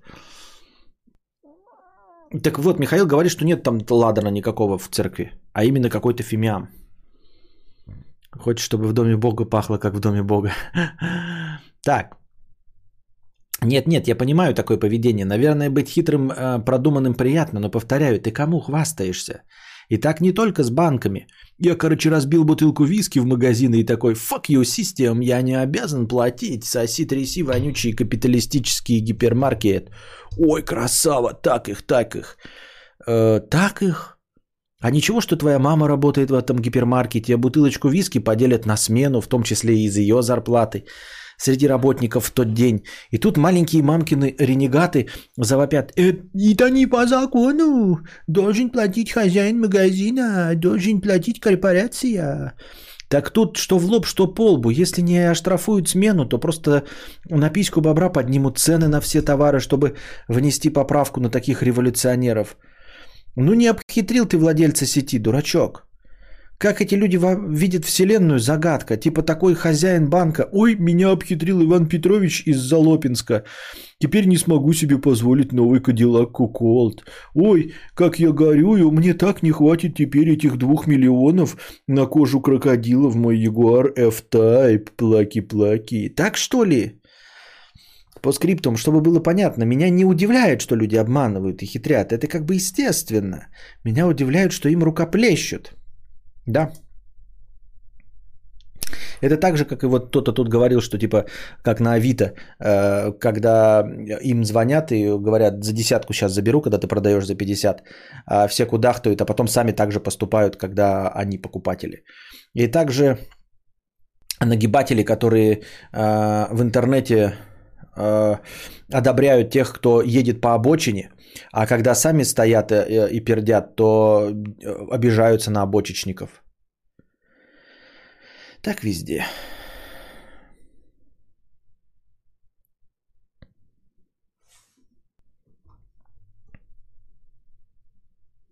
Костя, фимиам это смесь трав и ладан. Да я понял, что ты мне сказал. Это я понял, но фимиама нет в продаже. То, что ты описываешь, его нет в продаже. Есть торговая марка фимиам и все. Под торговой маркой фимиам продается все, что угодно. И ладан чистый, и все, что угодно. А, Мурзик 50 рублей с покрытием комиссии. А, стоит ли тратить деньги на тянок, если я ебашу на заводике 5 через 2? Получаю 30 тысяч, плачу кредит 10 тысяч. Денег остается либо на тян, либо на норм пожрать, и горы, и немного отложить на ремонт. Все говорят, гуляй, пока есть возможность. Потом поздно будет. Не знаю, куда вложиться, в материальное или в воспоминания и эмоции. А, в твоей концепции есть э, очень много спорных моментов. Во-первых, а, вкладывание в так называемые воспоминания и эмоции. Я не очень себе представляю, как я уже вчера жаловался, у меня с воспоминаниями плохо. Вот. Но нельзя сказать, что это из-за того, что у меня не было никаких событий. Просто они не важны. Ну, я гулял с тянками. Вот. Тянки, с которыми я гулял, э, им не нужны были никакие деньги и вложения. Я ничего из этого не помню, никаких воспоминаний, эмоций у меня это не вызывает никакой ностальгии, ничего. Это раз. Во-вторых, а, когда тебе говорят, э, точнее не когда тебе говорят, а когда ты вот тратишь, типа потратить либо на норм жрать и горы, или потратить на, на тянок. Ты с чего взял, что потратив на тянок, ты получишь воспоминания и эмоции? Но с чего ты взял? Просто когда ты идешь и тратишь деньги на еду, ты получаешь еду. Ты покупаешь и гору, ты получаешь и гору. Когда ты тратишь деньги на тянок, ты можешь не получить ничего. Ты просто покормишь тянку, и она уйдет, не даст тебе невкусной пиздятины, не сделав тебе минет за гаражами. И ты можешь очень долго тратить так деньги и не получать абсолютно никакого выхлопа, никаких положительных эмоций и воспоминаний. С чего ты уверен, что ты, вложив деньги, вообще хоть что-нибудь получишь? Это как покупать лотерейные билеты. Ну, можно всю жизнь пропокупать и ничего не получить. Вот. Ну и в конечном итоге, которые говорят, что э, люди, которые говорят, гуляй, пока есть возможность, что это за такое загуляй? Просто трать деньги на тянок и, может быть, получи пизнятины, и это типа лучше, чем вкусно пожрать и сочно поиграть в игры? Серьезно? Я ни в коем случае не недооцениваю значимость э, секса и отношений э, с лицами противоположного пола, но просто как я уже сказал, а, не всегда вложение денег вообще к чему-то приведут, а тянок можно снимать и бесплатно абсолютно. И не ставить так вопрос. Просто ты можешь тратить деньги и находить таких тянок, которым нужны деньги, но которым не нужен секс от тебя, понимаешь? То есть это вполне себе возможно а, противоречащая логике мысль. То есть если ты ищешь телку, которая даст тебе бесплатно, то она тебе даст бесплатно. А если ты э, думаешь, что нужно тратить деньги, то ты найдешь телок, на которые тратят деньги, а не которые дают. Потому что давание, оно не связано с платностью и бесплатностью. А ты ищ, будешь тратить деньги только на тех телок, которым нужны деньги. И это никак не связано с даванием. И почему это должно обязательно сопровождаться хорошими воспоминаниями и эмоциями? Я вот этого не очень понимаю. Вот. А те дурачки, которые говорят, вот, гуляй, пока есть возможность, ну, это какой-то, ну, я не знаю. Ну, пока молодой, можно тогда еще и, блядь, Герычем вмазываться. Я ни в коем случае, это шутка, ребята, я не призываю к этому. Но просто логика такая же, да? Пока молодой, здоровье есть, можно бухать как не в себя, блядь, литрами нахуярить водку. И пока молодой, здоровье есть, можно спать на земле, можно сидеть на холодных камнях, Правильно, я так понимаю? Ну, такое себе. Такое себе. А лично мое отношение это вот про тянок, да, насчет того, что воспоминания и эмоции, как я уже сказал, ищи бесплатных. Зачем, почему вообще так вопрос стоит? Антон Плей, не слушай мудреца, ему телки не дают, он по себе судит же. Возможно, возможно, Антон Плей действительно прав. Вот, и даже вполне возможно, что если мне даже и дают тетки, телки, а, хотели бы, но я женат, да, во-первых. А во-вторых, я, может быть, еще импотент, да, то есть, может быть, и даже если бы и не был женат, мне бы там предлагали, а я бы не брал, потому что я импотент. То есть, есть масса вариантов. Но спросили меня, я ответил. Вот. И тем не менее, это не отменяет самой концепции того, что деньги тратить на телок не обязательно. Вон Ярослав пишет, что в 2020-м тратить деньги на тян, да мутить с феминисткой норм, вот.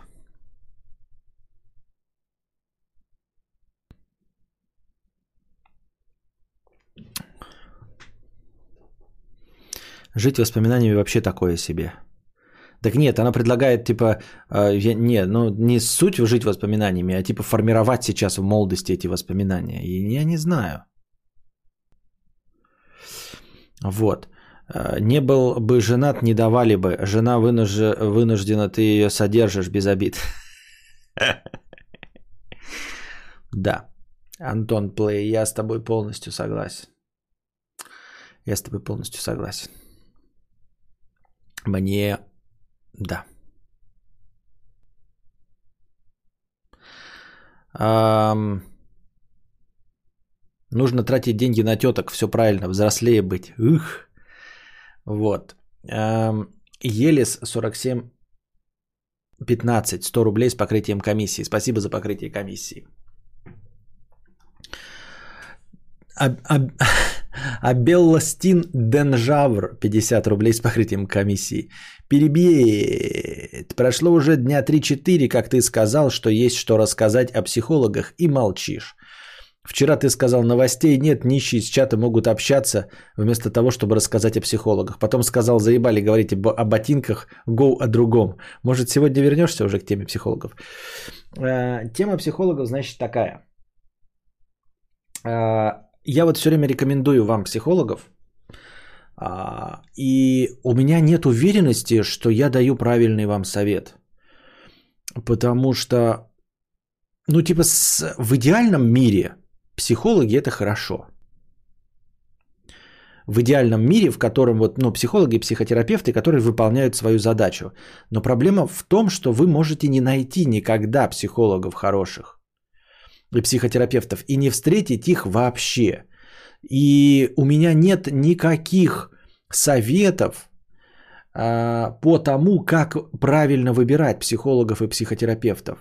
Нет никаких объективных критериев. Я не могу вам сказать, вы такие скажете, бля, Костик, мне плохо. Я скажу, обратись к психологу. Они скажут, а как мне найти нормального? Я скажу, ничего. Потому что у меня нет. Я не могу сказать, «А, посмотри на диплом, потому что диплом ни о чем не скажет. Я не могу сказать, возьми популярного, потому что популярность ни о чем не скажет. Вообще абсолютно. Я посмотрел, значит, э, пример. Посмотрел, значит, случайно в ТикТоке видос от э, э, тренера по вождению – тренера по вождению. Мне такое ощущение, что я это уже рассказывал. Тренера по вождению. И он там, короче, в видосе спрашивает. Я говорю своим, спрашиваю своих учеников, знают ли они, что такое ручник и для чего он нужен. Вот для чего нужен ручник? Вот для чего нужен ручник, спрашиваю я своих учеников. И мои ученики что-то там мямлят про то, что, ну, это чтобы когда стоять это что-то, ну, не могут никак ответить, что такое ручник.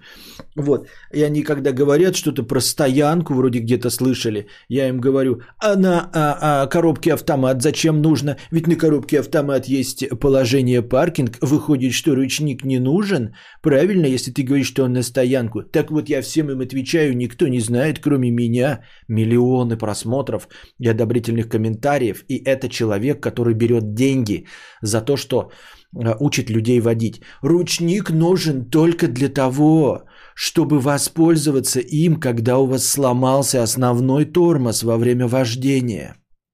Вы едете, и у вас сломался основной тормоз. Вы понимаете, что ничем тормозить не можете, и вы тормозите ручником. Я такой, что, блядь? Миллионы просмотров. И это тренер по вождению. То есть люди к нему идут, чтобы безопасно ездить, понимаете?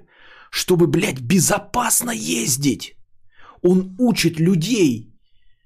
Ему платят за это деньги. И, и он дает документы людям. Я вас научил бесплатно ездить. И этот дебил, я специально так много раз повторил ручник, потому что он ни разу, он ни разу не назвал то, как это называется в инструкции к автомобилям. Во всех инструкциях написано стояночный тормоз. Стояночный, блядь, тормоз. Он везде написан как стояночный тормоз. Потому что он для стоянки. Вне зависимости от того, автомат он или нет. И главное, что он не прав, блядь, по всем пунктам. Во-первых, каким же нужно быть дебилом, если ты, как профессионал, называешь ручником то, у чего есть официальное название – стояночный тормоз. Какой нахуй ручник, блядь? И он говорит, что им нужно тормозить. Напоминаю вам, если кто не в курсе, да, в чем проблема. Вы не профессионалы, вы не должны знать, я не профессионал. Стояночный тормоз – это тормоз, который блокирует э, колеса, просто блокирует полностью. Понимаете, у вас в современных системах у вас есть система торможения АБС, то есть, чтобы колеса не блокировались и вас в занос не уносило, у вас просто они замедляются, а потом, когда пытаются блокироваться, они протрескивают, и вы дальше едете. А стояночный тормоз, он только для того, чтобы стоять, потому что он полностью блокирует колеса. Он создан для блокировки колес. Поэтому, когда вы будете э, им тормозить, у вас заблокируются колеса, и вы пойдете в занос. А занос это нахуй смерть, блядь, и авария. Вот, стояночным тормозом, им же ручником, пользуются дрифтеры, чтобы запустить занос. Понимаете, чтобы вот вообще твой автомобиль начало заносить, они пользуются этим тормозом стояночным. Пользуются им не по назначению, потому что дрифт это вообще-то занос. Это то, чего нужно избегать на дорогах общего пользования всеми возможными способами.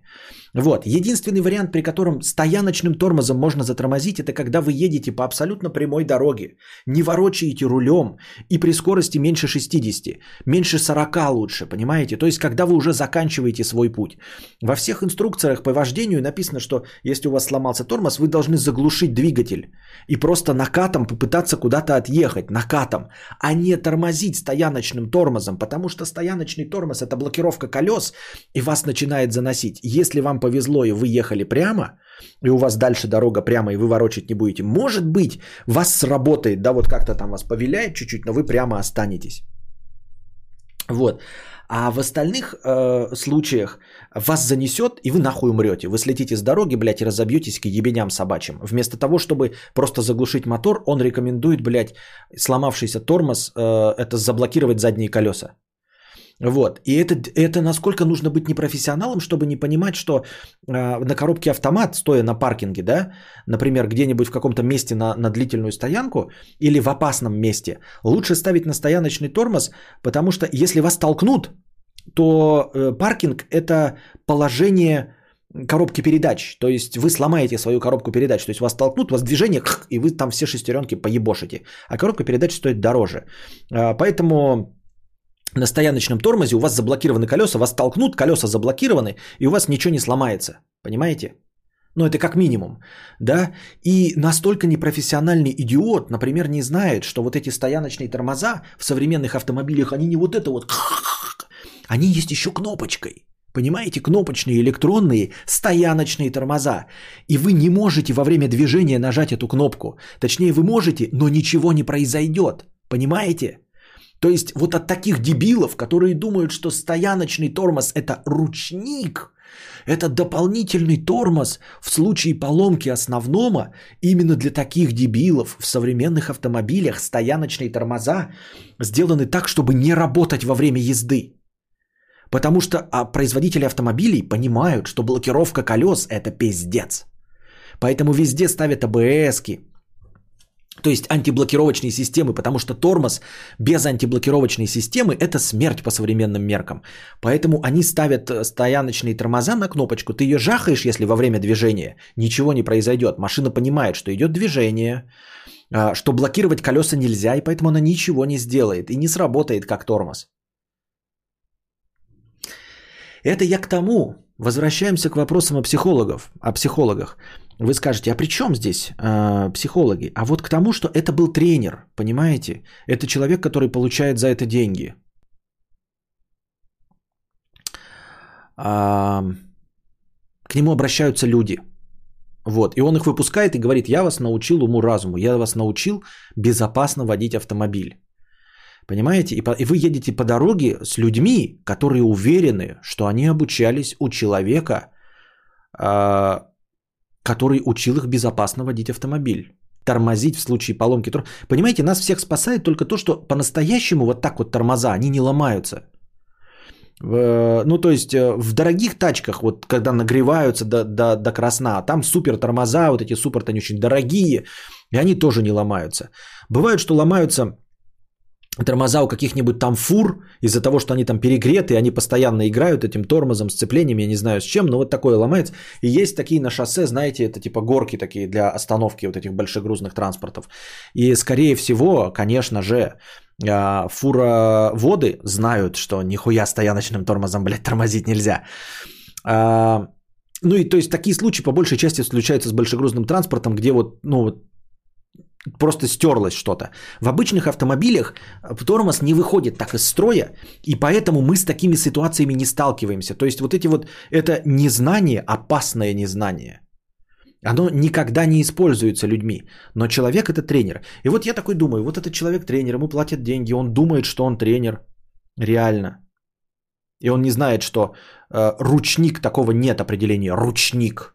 Потому что ручник может быть под рукой, может быть кнопкой. Какой ручник кнопкой, блядь? Потому что это стояночный тормоз, а не ручник. И вот, а, а если психологи такие? А что им мешает психологам таким быть? Вы скажете, ну ты ебать, блядь, сравнил, блядь, теплое с мягким. Да нет, это на самом деле тоже, это просто профессионал. Вот мы видим профессионал-тренер, а вот профессионал-психолог. И вы к нему обращаетесь. Ведь не все из вас знают, что такое стояночный тормоз, ручник и все остальное. Понимаете? Не все из вас знают. Ну и поэтому вы такие, ну ок, и поверите. А вы пришли к психологу, который говорит, вы, э, ну типа у вас все плохо, а он вам говорит, нет, у вас все хорошо.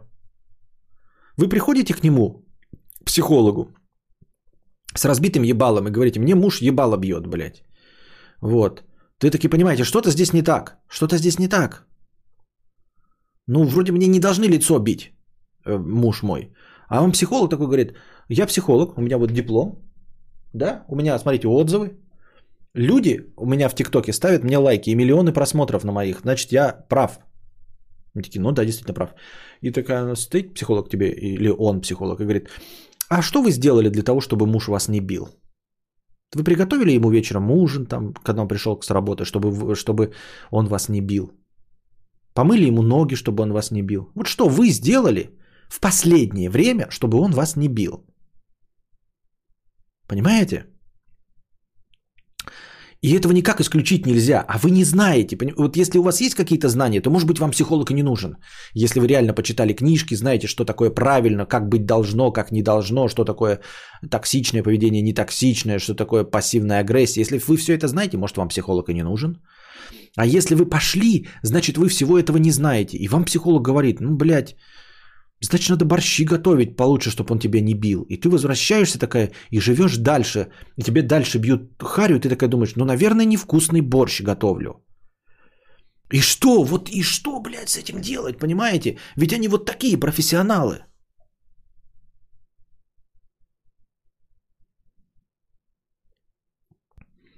Объективный критерий – это психолог, который подтверждает тебе твое же мнение. Ты приходишь убедиться, что ты прав. Все, кто с этим не согласны, плохие психологи. Нет, вот опять-таки, вот как раз-таки мой пример, который я сейчас озвучил. Когда ты идешь к психологу и говоришь, меня мой муж бьет. Мне кажется, что это не так что-то. Вот. И ты говоришь, может мне борщи лучше готовить? И тебе психолог говорит, да, надо борщи лучше готовить. Надо гнать в шею такого психолога. Букашка, понимаешь? Если идет на поводу твой психолог и говорит, что да, действительно, наверное, вам бьют ебало, потому что вы плохо готовите борщи. Нахуй такой психолог. Есть понятие ретравматизация, когда психолог делает только хуже.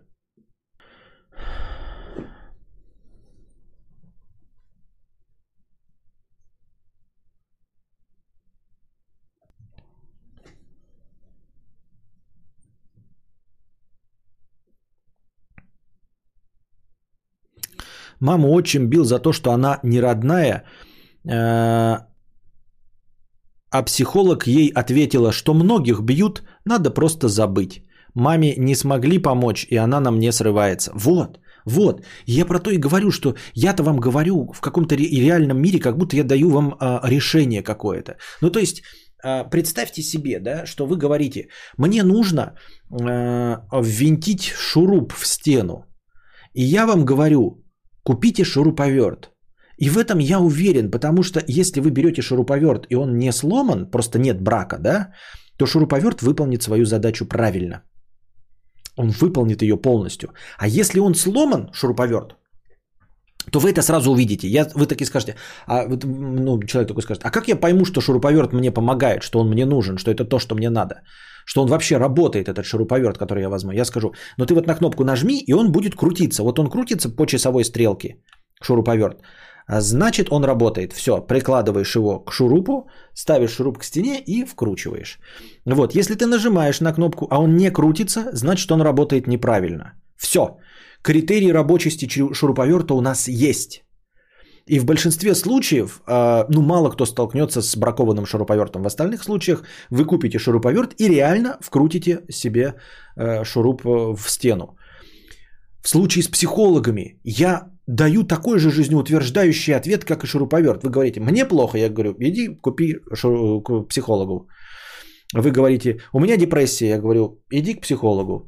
Мне неинтересно жить, ничего не интересует, задумываюсь о том, чтобы иди к психологу. Говорю я настолько уверенно, как будто рекомендую шуруповерт для прикручивания шурупа в стену. А ведь на самом-то деле у меня даже нет критерия, как понять, что этот шуруповерт работает. Понимаете? И вы придете мне и скажете, ну короче, блядь, шуруп не ввинтился в стену. Как мне понять, что этот психолог нормальный? Я не знаю. Я не знаю. Понимаете, есть какие-то, ну, какие-то очевидные триггеры, да? Но вы же не будете его проверять на адекватность, да, например. А как вы относитесь к геям, спросите вы психолога, да? Скажете, врожденное, плохо это или хорошо? Если он сразу скажет там, геев надо топить в этом, то вы поймете, что это неадекватный психолог, надо уходить. А если он не скажет так, а потом где-нибудь обосрется в том, в чем вы не профессионал, и это же, понимаете, это не вопрос. Шуруп не ввинтился. Кадавр, ты петух, блядь. Твой совет говно. Я просто вижу, что шуруп не ввертелся. Ты петух. А тут вы говорите, мне плохо. Кадавр говорит, иди к психологу. Я иду к психологу. Мне становится хуже. Кадавр, а может психолог работает неправильно? Я такой, я не знаю. А ты такой, а что ты мне тогда советуешь, пидор, блядь, толстый, подбородочный, блядь, сиськастый, цветочный? Нахуй ты мне тогда советуешь это говно? Если ты не знаешь даже, как отличить работающего психолога от неработающего. И как? И как, мне, как нам быть? Как вам быть?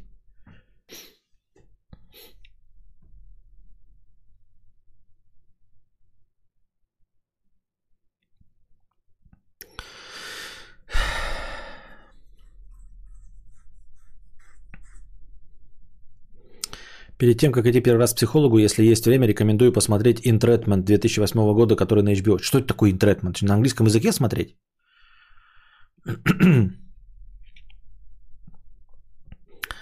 А, нужно идти к Лобковскому и платить ему 95 тысяч за сеанс, чтобы он вас похлопал по плечу и сказал, ну, ну какие у вас тут проблемы э, с таким-то баблом?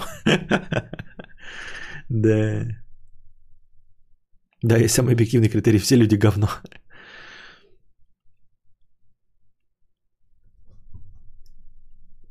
Если попался плохой психуёлог, это не повод не искать дальше того, который поможет с чем-то. Так ты будешь время тратить и не понимать, что он тебе не помогает. Понимаешь, нельзя по первому э, сеансу понять, что он помогает. Вот ты, например, пообщался с психологом, да, и он тебе приятен. Если сразу неприятен, окей. А если приятен, и вот вы с ним общаетесь, сеанс 2-3, а потом выходит, что он просто охуительный собеседник – Оказывается, блядь, он прекрасное приложение пиздобол собеседник. С ним, оказывается, интересно было бы выпить. Может быть, даже на шашел съездить. Но психолог он никакой. Оказывается, вам просто приятно разговаривать. Нет, ребята, приятно разговаривать это на психолог. Тот, кто приятно вам э, массирует спинку, с маслом, это не психо, э, этот не массажист. Массажист, массажист вам лечит. А тот, кто вам просто мнет спинку, это, я не знаю, ваш отчим. Одна психолог-психотерапевт рассказала свою историю, как она ходила к самому топовому психологу ее города, и он ей еще больше навредил. Реальная история. Есть такой уровень экспертности в ситуации, когда ты не можешь отличить плохого профессионала от хорошего. Для получения качественной услуги в любой сфере нужно достичь минимального порога знаний. А, ну да, ну, блядь, это сложно. Я понимаю, о чем ты, да, это как и уровень профессионализма, когда, типа, график э, уверенности в себе. В самом начале ты занятий ты уверен в себе, потом у тебя наступает такой вот предел знаний о предмете, когда ты понимаешь, насколько ты на самом деле не осведомлен и некомпетентен, и у тебя падение твоей самооценки идет. И потом уже вот с этого дна, когда ты набрался достаточно знаний, чтобы понять, насколько ты некомпетентен, ты начинаешь потихонечку расти. А в самом начале ты ультракомпетентен, по твоему мнению, хотя это всего лишь из-за незнания э, специфики предмета. Для качественной услуги в любой сфере нужно достичь минимального порога знаний. И вот нужно достичь вот этого порога, да, при котором ты начинаешь понимать, что ты в этом нихуя сам не понимаешь, да, и адекватно оценивать остальных. Ну, такое себе, такое себе. Если вот брать по примеру мотоциклов, да, то есть разбираться в мотоцикле настолько, чтобы понять, что твой механик говно. Вот смотри, как, в чем проблема. А, если я вот ничего не понимаю в мотоциклах, они что-то делают и делают, да, ну едет мотоцикл, ну херово, ну вот что. Если я начну разбираться в мотоцикле настолько, вот минимум настолько, чтобы понять, что мой механик профессионал или говно, то вот в этот момент я перестану хотеть пользоваться этим механиком, любым. То есть как только я достигну такого уровня знаний в механике мотоцикла, что я смогу точно определить, какой передо мной механик, я в этот момент пойму, что Блять, мне уже совсем немного осталось, чтобы самому менять масло. Тогда мне механика не нужен. Вы скажете, так а в чем же, почему же ты такой самоуверенный? Потому что мне не ремонтник. К ремонтникам я, может быть, и обращусь. А мы говорим про механика. То есть я разберусь, что такое, блядь, инжектор, карбюратор, блядь, впрыск, двигатель, как все это работает. И начну уже понимать, когда мне несут туфту. И когда вот мне первый скажет, что он несет туфту, а я это доподлинно пойму, в этот момент я... А зачем он мне вообще нужен? То есть, если я начну в психологии разбираться, не я, а вообще человек, он тоже может с этим столкнуться такой, вот передо мной не профессионал, но если я так легко это понял и э, доподлинно выяснил, что он не профессионал, может быть, я уже настолько хорош, что мне не нужна помощь? Что-то я разорался.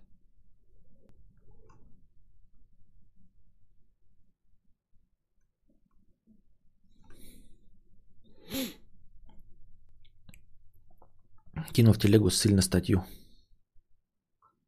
Хорошо. Ух ты. Статья про психологов, нифига себе.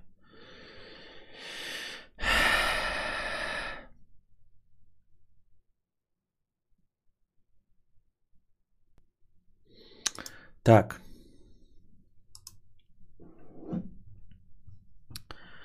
Психологу ходил, чтобы брак спасти, помог, но в итоге на очень короткий срок и в итоге только кота за яйца протянули. Хуета это все из-под коня на самом деле. Забавно, но я выбирала себе специальный ЛГБТ плюс friendly психотерапевта, хотя не являюсь ЛГБТ плюс и не прогадала. Вот, то есть, ну, понятное дело, что это не основной и не может быть основным критерием, но вот критерий, да, на ЛГБТ плюс, э, ну, friendly психотерапевт, ты, по крайней мере, думаешь, что он, ну и можешь быть уверен, что он современнее, чем те, которые не friendly. И это же очевидно, правильно? Если не friendly в 2020 году и психотерапевт не friendly к ЛГБТ, то это вообще нахуй ты нужен, в принципе. Такой непрофессионал. Как раз найти психолога нормального в разы сложнее, чем инструктора по вождению. Если инструктор по вождению втирает дичь, можно это прочухать, если не совсем дон-дон. А вот хреновый психолог... Я с этим и не спорю, я поэтому и утверждаю. Я просто пример привел, что э, профессиональная занятость человека, она вообще ни о чем не говорит. И то, что его люди смотрят и хлопают ему в ладоши и хвалят, вообще не говорит ни о чем. Потому что мы можем вот в, вот в этом в случае, в случае с тренером, проверить как-то это, да? Есть люди, которые могут с доказательной базой подойти и объяснить, э, почему он не очень хороший э, тренер. А с психологом такого не будет.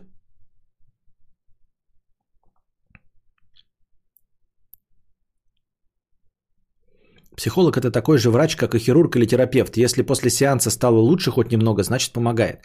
А вот как понять, что он стало лучше? Вот ты пришла к психологу, э, он с тобой общается, но тебе не нравится, как он с тобой общается. С врачом это не работает, понимаешь? Врач тебе может не нравиться, и вот он тебе вправляет кость, тебе будет больно и крайне неприятно, но ты вышла и стало легче. А с психологом ты общаешься, он тебе неприятен, но там же надо 10 раз сходить там, блядь, или какой-то курс пройти. Нет?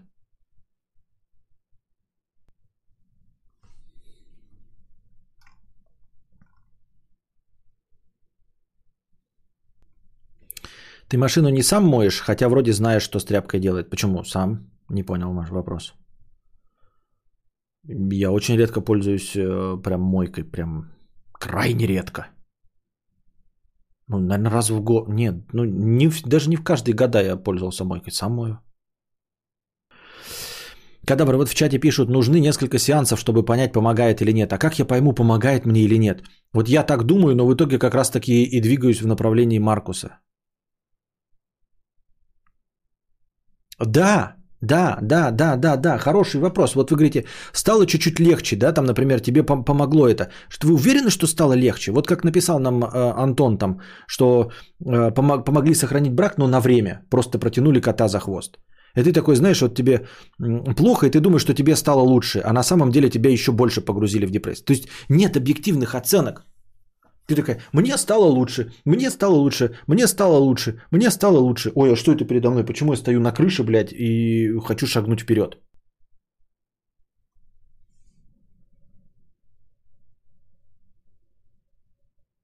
Мне одна тупая уизистка сказала, что у ребенка пуповина намоталась на шею, потому что я вязала. И это ведь люди получают э, дипломы 9 лет учатся.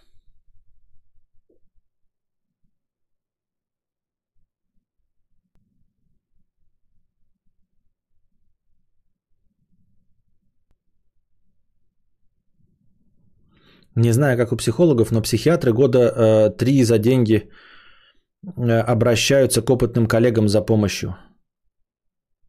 Года три за деньги, что? Супервизия. Это как обязательно по законам УКР. А, раз в три года, ты имеешь в виду, за деньги обращаются к опытным коллегам за помощью, супервизия, это как обращение по законам УКР. Нифига себе. А, ну да, это я где-то слышал, кто-то уже об этом говорил.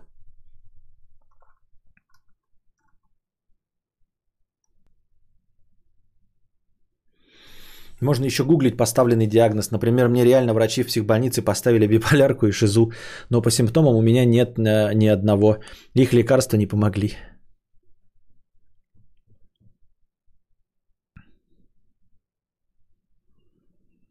Я понял, что вы говорите, что э, аналогия с мотоциклом э, не, не верна. Да я понимаю это, но какой уж привел пример. А как психолог должен спасать брак? Пусть кадавр спасает. Э. Психиатры каждый день колят психбольных на голову. Э, у меня подружаня в дурке работает с убийцами, и да, им нужны проверки, что они сами с ума не сошли. А вот оно как.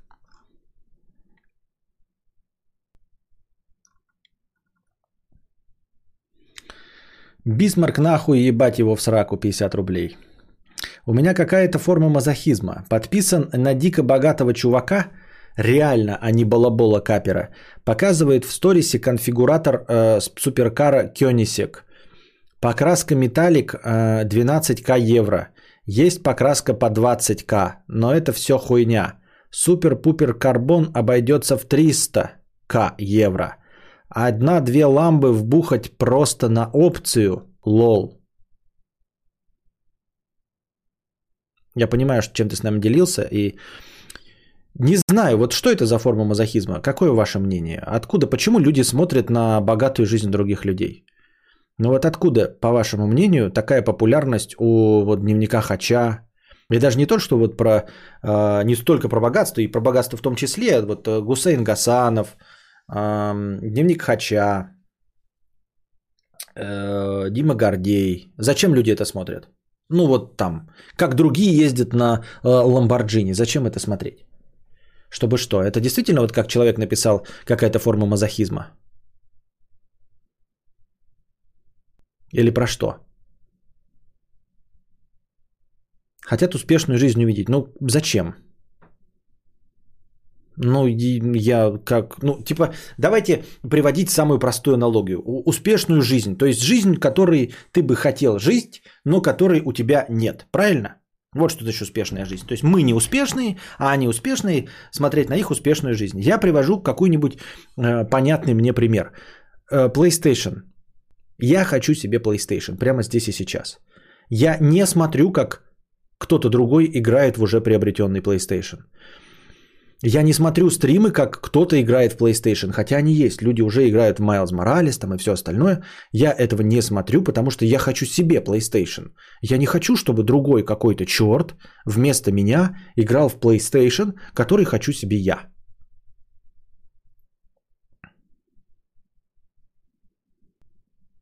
Я не смотрю блогера, который ездит на моем мотоцикле, чтобы посмотреть, как он ездит на мотоцикле моей мечты. Я смотрю обзоры мотоциклов, но это другое, да? Мы говорим вот конкретно про вот эту жизнь. Мы смотрим на то, что нам недостижимо, но хотелось бы. Зачем? Зачем? Я привожу пример. Мне это не интересно. Вам интересно, как кто-то ездит на автомобиле вашей мечты. Вот у вас вот есть, вы хотите Мазерати, Дукати, Куколт. Вот кто-то ездит на Мазерати, Дукати, Куколт. Вам какая печаль до этого смотреть? Это как порно. И что ж, как порно что? Развивай мысль, не понимаю, не улавливаю. По-моему, их смотрят чуваки, которые также живут.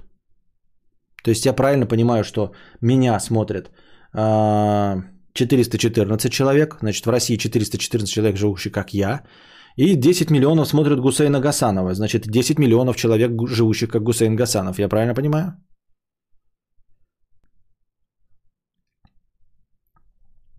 Хотя Гасанов других смотрят те, кто активно обвинял Харламова в куколдизме и смеялся над ним.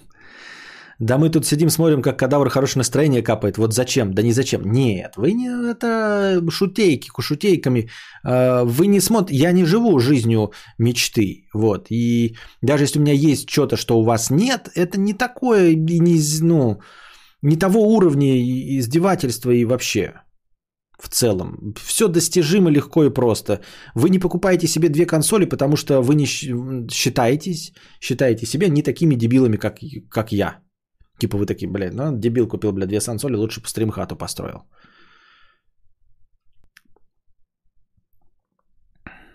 Какой-то автомобильный куколдизм смотреть, как другой ездит на том, о чем мечтаешь сам. Вот-вот-вот я вот это вот не понимаю, да? И э, дневник Хача, вот он бегает, там ему телки там что-то дают, он э, какие-то тупые сексистские фразы говорит, а они на него вешаются. Но у тебя это никогда не работает и не срабатывает. Зачем тебе смотреть, как у него получается то, что у тебя не получается? Э, в чем сольт?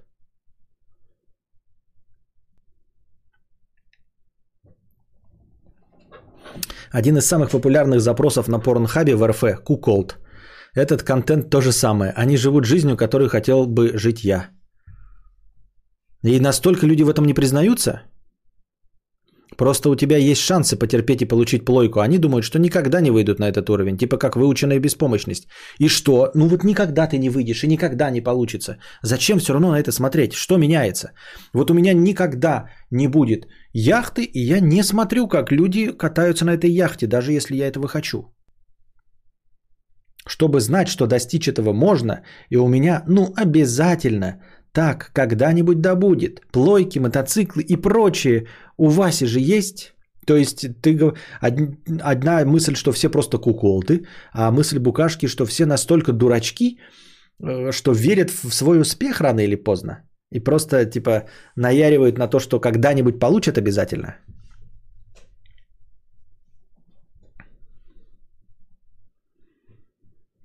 Мне успешные люди интересны с точки зрения их мировоззрения. Хочется понять, как, почему, что движет такими людьми.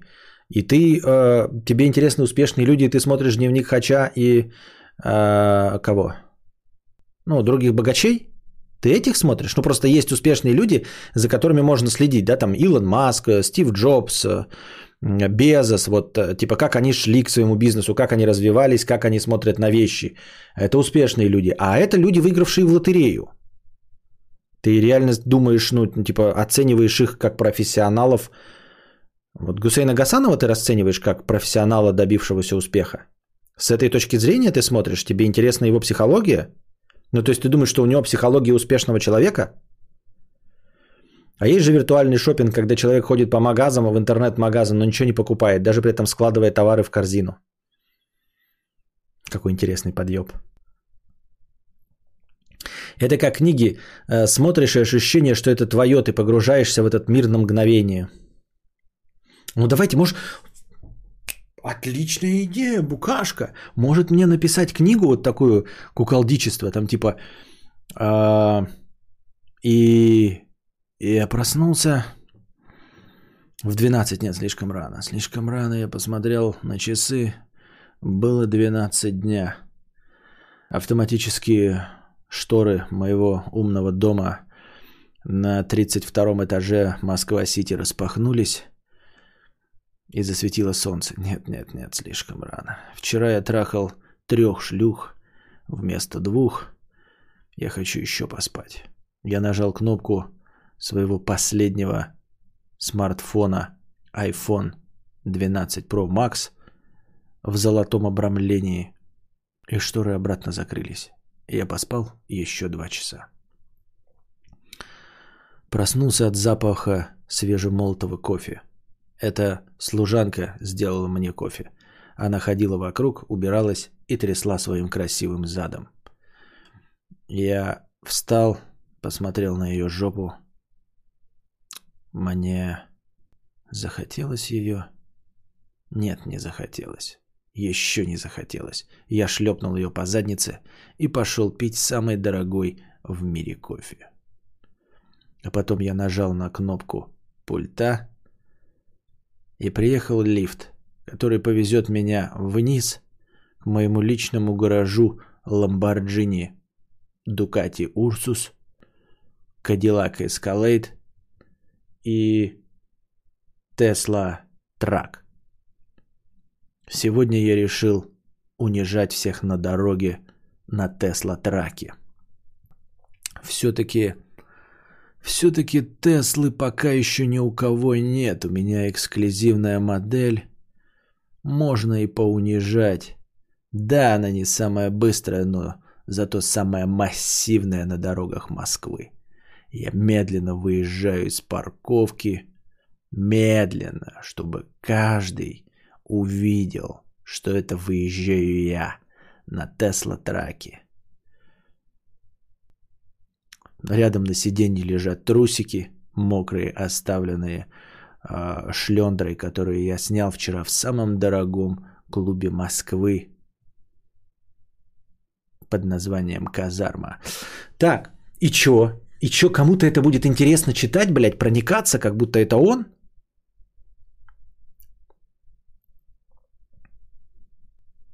Бизнес-идея.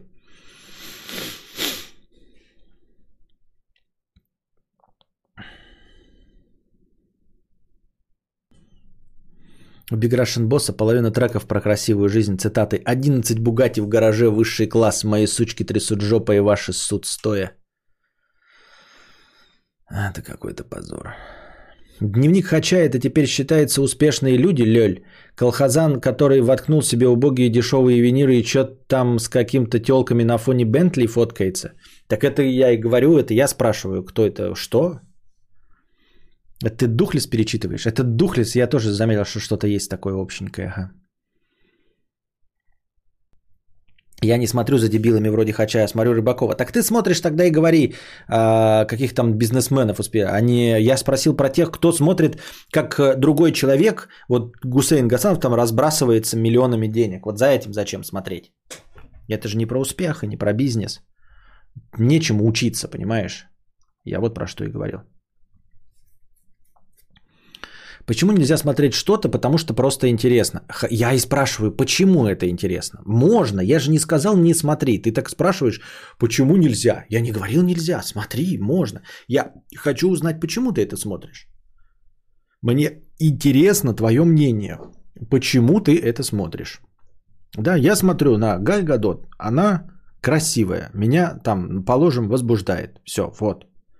Да, или какая-нибудь там Абелла Денджер, да. Я смотрю кинофильмы, потому что они интересные. Мне нравятся истории. Вот. Я люблю истории читать и слушать, поэтому смотрю кино. Бах. Я смотрю там, например, какой-нибудь эм, Щербакова, потому что мне нравится быдляцкий гопнический умер. Умер, юмор. А, все. Вот и объяснение. Можешь объяснить, почему ты смотришь вот такое? Вот смотришь про животных, ты же не хочешь жить в берлоге с медведем или смотришь, как стригут ногти бомжам, но сам не хочешь этого делать. Хорошо, положим э, берлога с медведем. Окей, я смотрю это как зоопарк. А как стригут ногти бомжам, я не смотрю. Зоопарк и жизнь людей немножко разные вещи.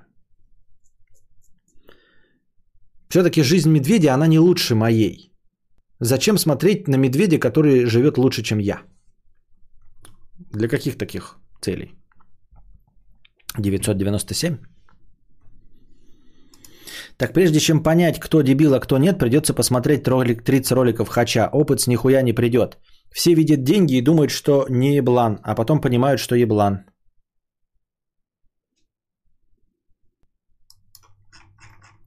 Кабриолетовый дылдон. 997 рублей про психолога. Про психолога. Вы опять разгоняете про какой-то идеальный мир. Кажется, когда ты советуешь психолога, это может стать шагом в сторону решения проблем человека. Возможно, сам постарается разобраться со своими проблемами лучше. Как раз от нежелания идти к психологу. Или пойдет и поможет, или не поможет, или его собьет машина по пути на кухню.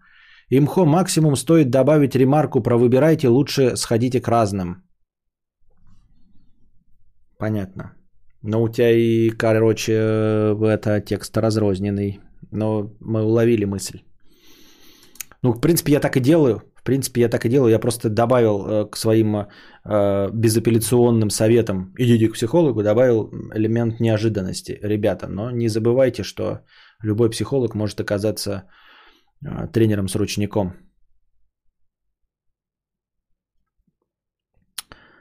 А можно прожать второй раз?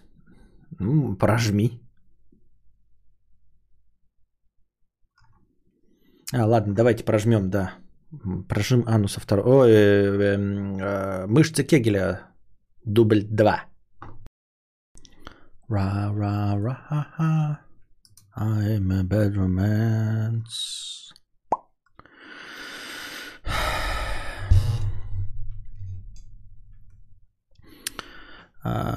Ну, конечно, фантастические приключения в космосе, магия, сверхспособности в книгах, все это мимо. Неужели кому-то всерьез понравится читать такую банальщину о реальной жизни? Что? Лучше смотреть кадавры и представлять себя кадавром. Получает это совершенно особое удовольствие.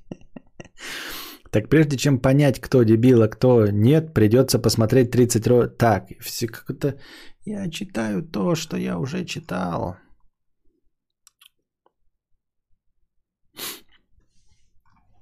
Так.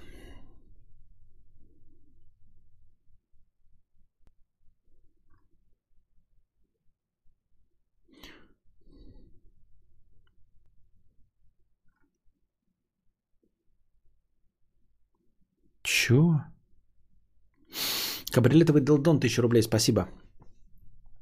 Кабриолетовый Делдон 300 рублей с покрытием комиссии.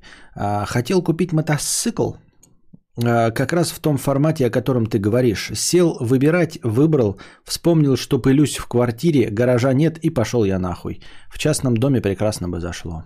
Понятно. Никита Репин, 100 рублей э, с покрытием комиссии. Спасибо за покрытие комиссии. Вдогонку про мотоциклы. А, если нужен мотоцикл для езды по полям лесам, иногда трассам междугородним 80-100 км, есть надежное э, э, решение Yamaha IBR 125. Владел таким около 10 лет, ремонт дороже 50к в год не выходил. Не хочу я Yamaha IBR, я был, я на нем учился, я не хочу такой мотоцикл. Я просто не хочу такой мотоцикл. Ну так, блин, это советы Никита Репин, это из раздела «Я хочу себе машину, хочу вот, ну, ездить, хоть получать какое-то удовольствие». Тебе говорят, блядь, ну купи Рено Логан, блядь. Не, не Рено Логан, а Лада, блядь, Гранта. Да не хочу я Ладу Гранту, блядь. Я лучше ни на чем не буду ездить, чем на Ладе Гранте. ЕБР 125 я не хочу. Это не мотоцикл, это мопед. Дело не в мощности, это просто мопед. Не в, не в том, чтобы рвать там с когти, да, 150 км в час, там это не про это. Просто это мопед. Нет никакого ощущения мотоцикла. Вот. А, мойщик воздуха 200 рублей. Мне нужно, ты понимаешь, ты вот сейчас спросишь, тебе шашечки или ехать? Шашечки. Мне нужны именно шашечки. Вот в этом случае мне нужны шашечки. Потому что ехать у меня есть, блядь, полувлажный бетон. Вот, у меня есть для езды. А мне нужны именно шашечки.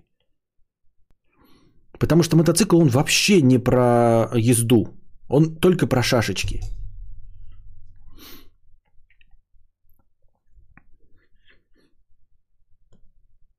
А, какие пожелания есть мотоциклу? А, CB400SS.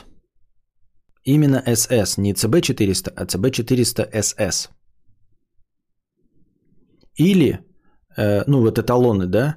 Или Yamaha XV950. Или Harley Davidson Iron 883. Вот такой мотоцикл. А по ощущениям, мопед отличается от мотоцикла? Да. Да. Да.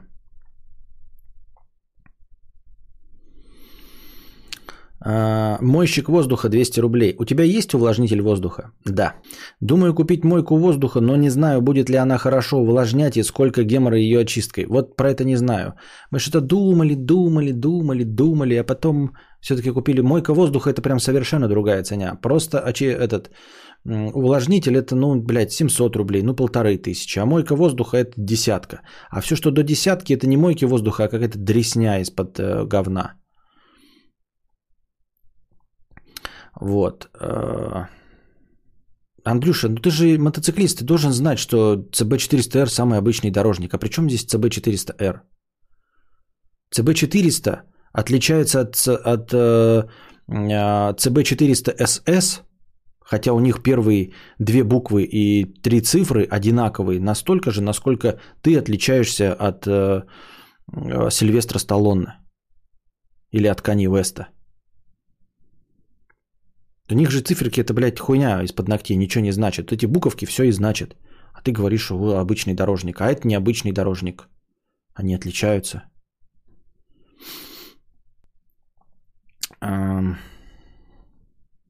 Стараюсь открывать окна в комнате, но вечером сосед курит в форточку. Да и зимой может быть холодно. Может еще чат поделится опытом, какой увлажнитель лучше. Вот не думаю, что очиститель воздуха тебе чем-то поможет, а потому что очиститель воздуха это медленно.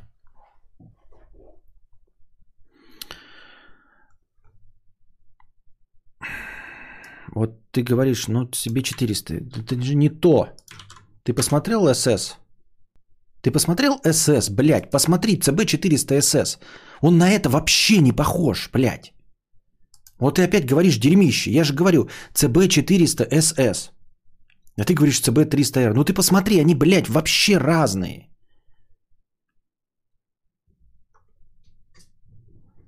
Да там даже не двигатель, он даже выглядит по-другому. Он даже похож больше на ИБР 125.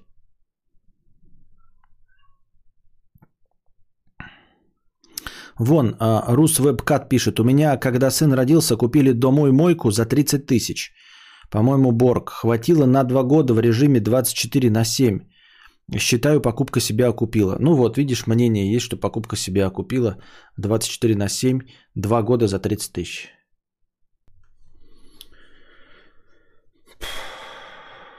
Два года за 30 тысяч.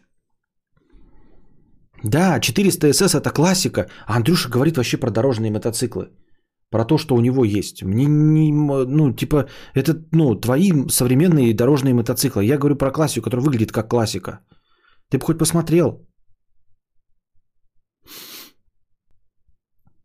Вот, у меня просто обычный увлажнитель воздуха, это просто какая-то туда переделка наливаешь, воздух она увлажняет, потому что батареи сжигают и все, больше ничего. Элис 4715, 100 рублей с покрытием комиссии. Спасибо. Кабриолетовый дыл... А, это я читал. Боевой тактический колобок. 89 рублей 56 копеек. Спасибо.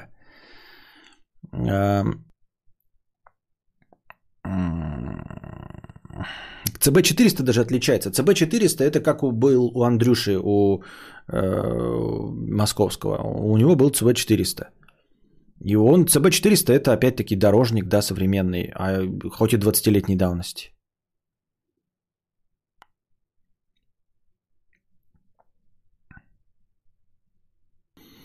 А, кабриолетовый Делдон 600 рублей. Ну так он и стоит. CB400 SS это вот он выглядит как старое говно. У него нет, блядь, даже датчика топлива, как вот на старом говне. А, никаких тебе абс и трэш контролев. А стоит он, блядь, как современный мотоцикл. 20-летней давности. Он будет стоить 200 тысяч, блядь. Но не производится же 2008 года.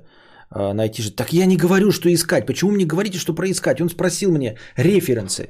Он, э, Никита Репин спросил, какой нужен? Я перечислил. CB400SS, Harley Davidson Iron 883 и Yamaha XV 950. О какой реальности может идти речь? Ты что думаешь, что это такой типа, ага, ага, с 2008 года он больше не выпускается, ну тогда беру Харли Дэвидсон. Нет, он спросил референсы, что я хочу от мотоцикла. Я сказал, я хочу от мотоцикла вот выглядящий вот так. Я даже не сказал, что этот, я хочу выглядящий вот так. Так-то выглядит вот так еще какой-нибудь, блядь, Ducati Scrambler. Прекрасно выглядит. Обожаю, как выглядит Ducati Scrambler. Он стоит всего миллион восемьсот, блядь.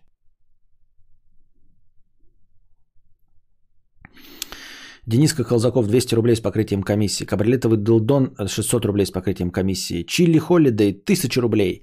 Здравствуйте, Константин. Я пишу классическую музыку.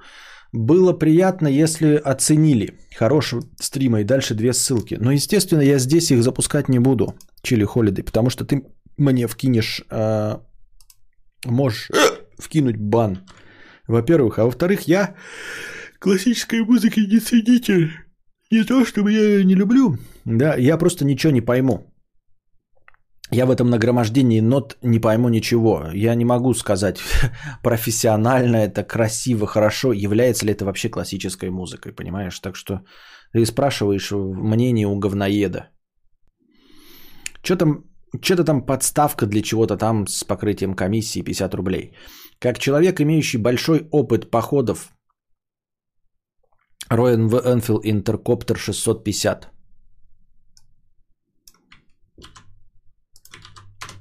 Звучит дорого, блядь. Звучит пиздец, как дорого. Сейчас на картинке посмотрим. Ну да, да. Ну и сколько он стоит? Триллиард? Да, но 650, он даже мощнее, чем этот. Да, Royal, вот, да, да, да, да. Это именно то, что надо. Ты все правильно понял. Сейчас смотрю, блядь, это то, что надо. Сколько он стоит? Сексиллиард или триллион? Примерно хотя бы. А вон еще есть буллет 350. Кто индусы? Они недорогие. Это индусы, да? Потому что Royal Enfield же был старый какой-то. Блять, почему я, почему я скопировал? Мне почему-то скопировалось Андрюша, а не название мотоцикла.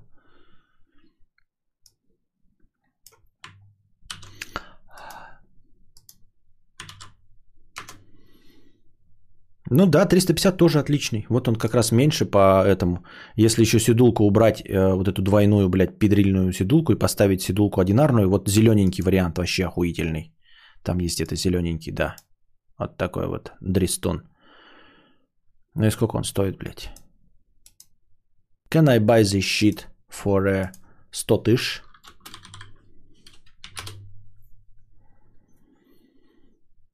Ой, так я нихуя не найдешь. Вы мне сказали сами, сколько он стоит. 290... А нет, ну это... Да. Нет. Да. Это не оно. Блять, такого точно не вижу. 200, 300, 300, 200, 300, 200. Ох, ядрить CB400SS стоит. В Москве они ближе к 300 вообще, а не к двум сотням. Но красиво. Но так это, блядь, э, то, что не выпускается после 2008 года, понимаешь? То есть это все старье. Это все дрова.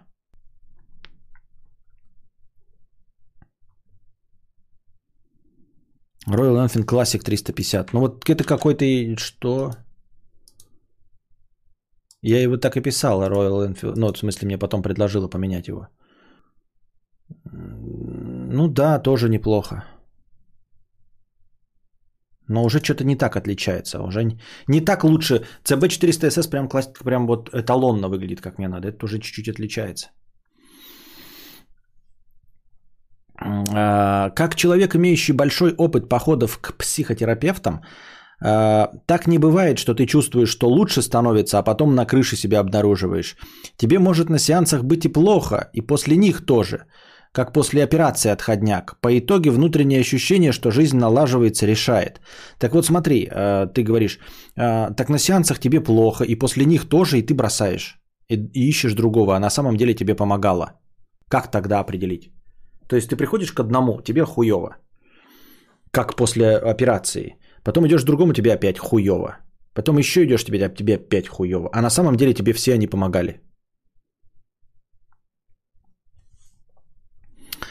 А что тут происходит? Мотоциклы, которые мы обсуждаем, на которые мы не покупаем? Да, именно так.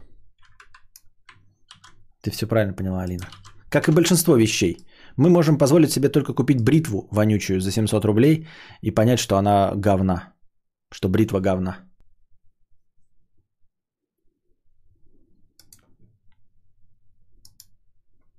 Вот еще близнец есть SR400, э, Yamaha SR400, говорят, очень похож, да? Yamaha SR400.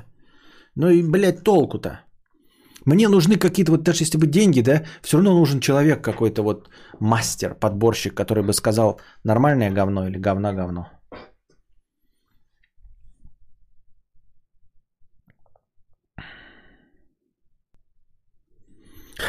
Мотоциклы, на которых мы ездим к психологу на ручнике. После операции есть ощущение, что больно, но нужно было. Так и с психологом. Вот он тот самый виртуальный шопинг, о котором я говорил. А, вот он что это значит. Это, э, значит, анальный куколдизм. Понятно все.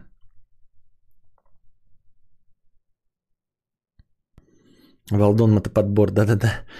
Похотливая органианка, 50 рублей. Жила в США, там многие люди сами делают мелкий ремонт. Разные люди мне говорили, 100 баксов за два поворота отверткой – это плата за твою лень. Научись азам, и деньги сэкономишь, и меньше обманывать будут. При этом люди не колхозят там, где не понимают. Сразу звонят профи, если ремонт выше их сил. Дениска Колзаков 100 рублей с покрытием комиссии. Куколдичество от Константина Кадавра не читал, но осуждаю. Не покупаешь нихуя, развлекает же? Ну да, да, да. Ну, развлекает на самом деле такое себе. Я стараюсь так и не делать и редко к этому возвращаться, потому что меня на самом деле угнетает невозможность купить мотоцикл. Поэтому не так-то уж и сильно меня развлекает.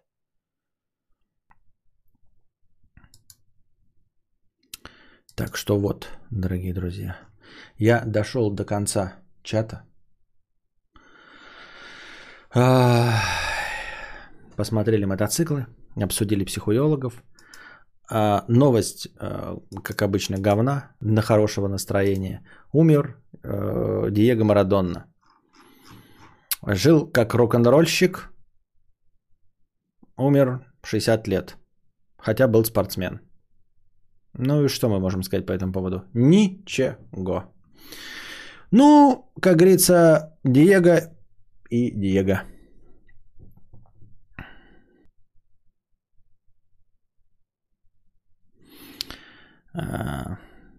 Известный как тренер Динамо Брест.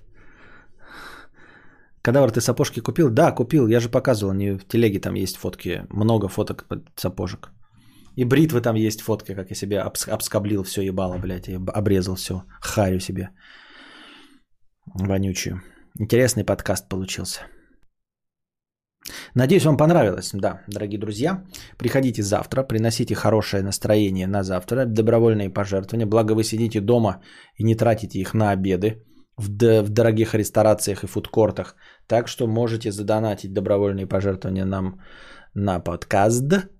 Не забывайте, те, кто слушает в аудиоформате этот э, стрим, если вы не донатите и вам нечего спросить у Константина Кадавра, то вы можете стать спонсором моего канала. Зайдите на YouTube единожды, найдите канал подкаст Константина Кадавра, жахните на кнопку «Спонсировать», выберите тариф, который э, не пошатнет ваш семейный бюджет, нажмите «Подписаться» и все. Раз в месяц с вас будет сниматься денежка, приходить согревать э, меня в, далеком, э, в далекой деревне – а вы будете чувствовать э, себя хорошо из-за того, что поддержали мой подкаст. А пока держитесь, Не снимайте маски, не трогайте а, лицо, мойте руки почаще, старайтесь меньше контактировать. Вам всего доброго, хорошего настроения и здоровья.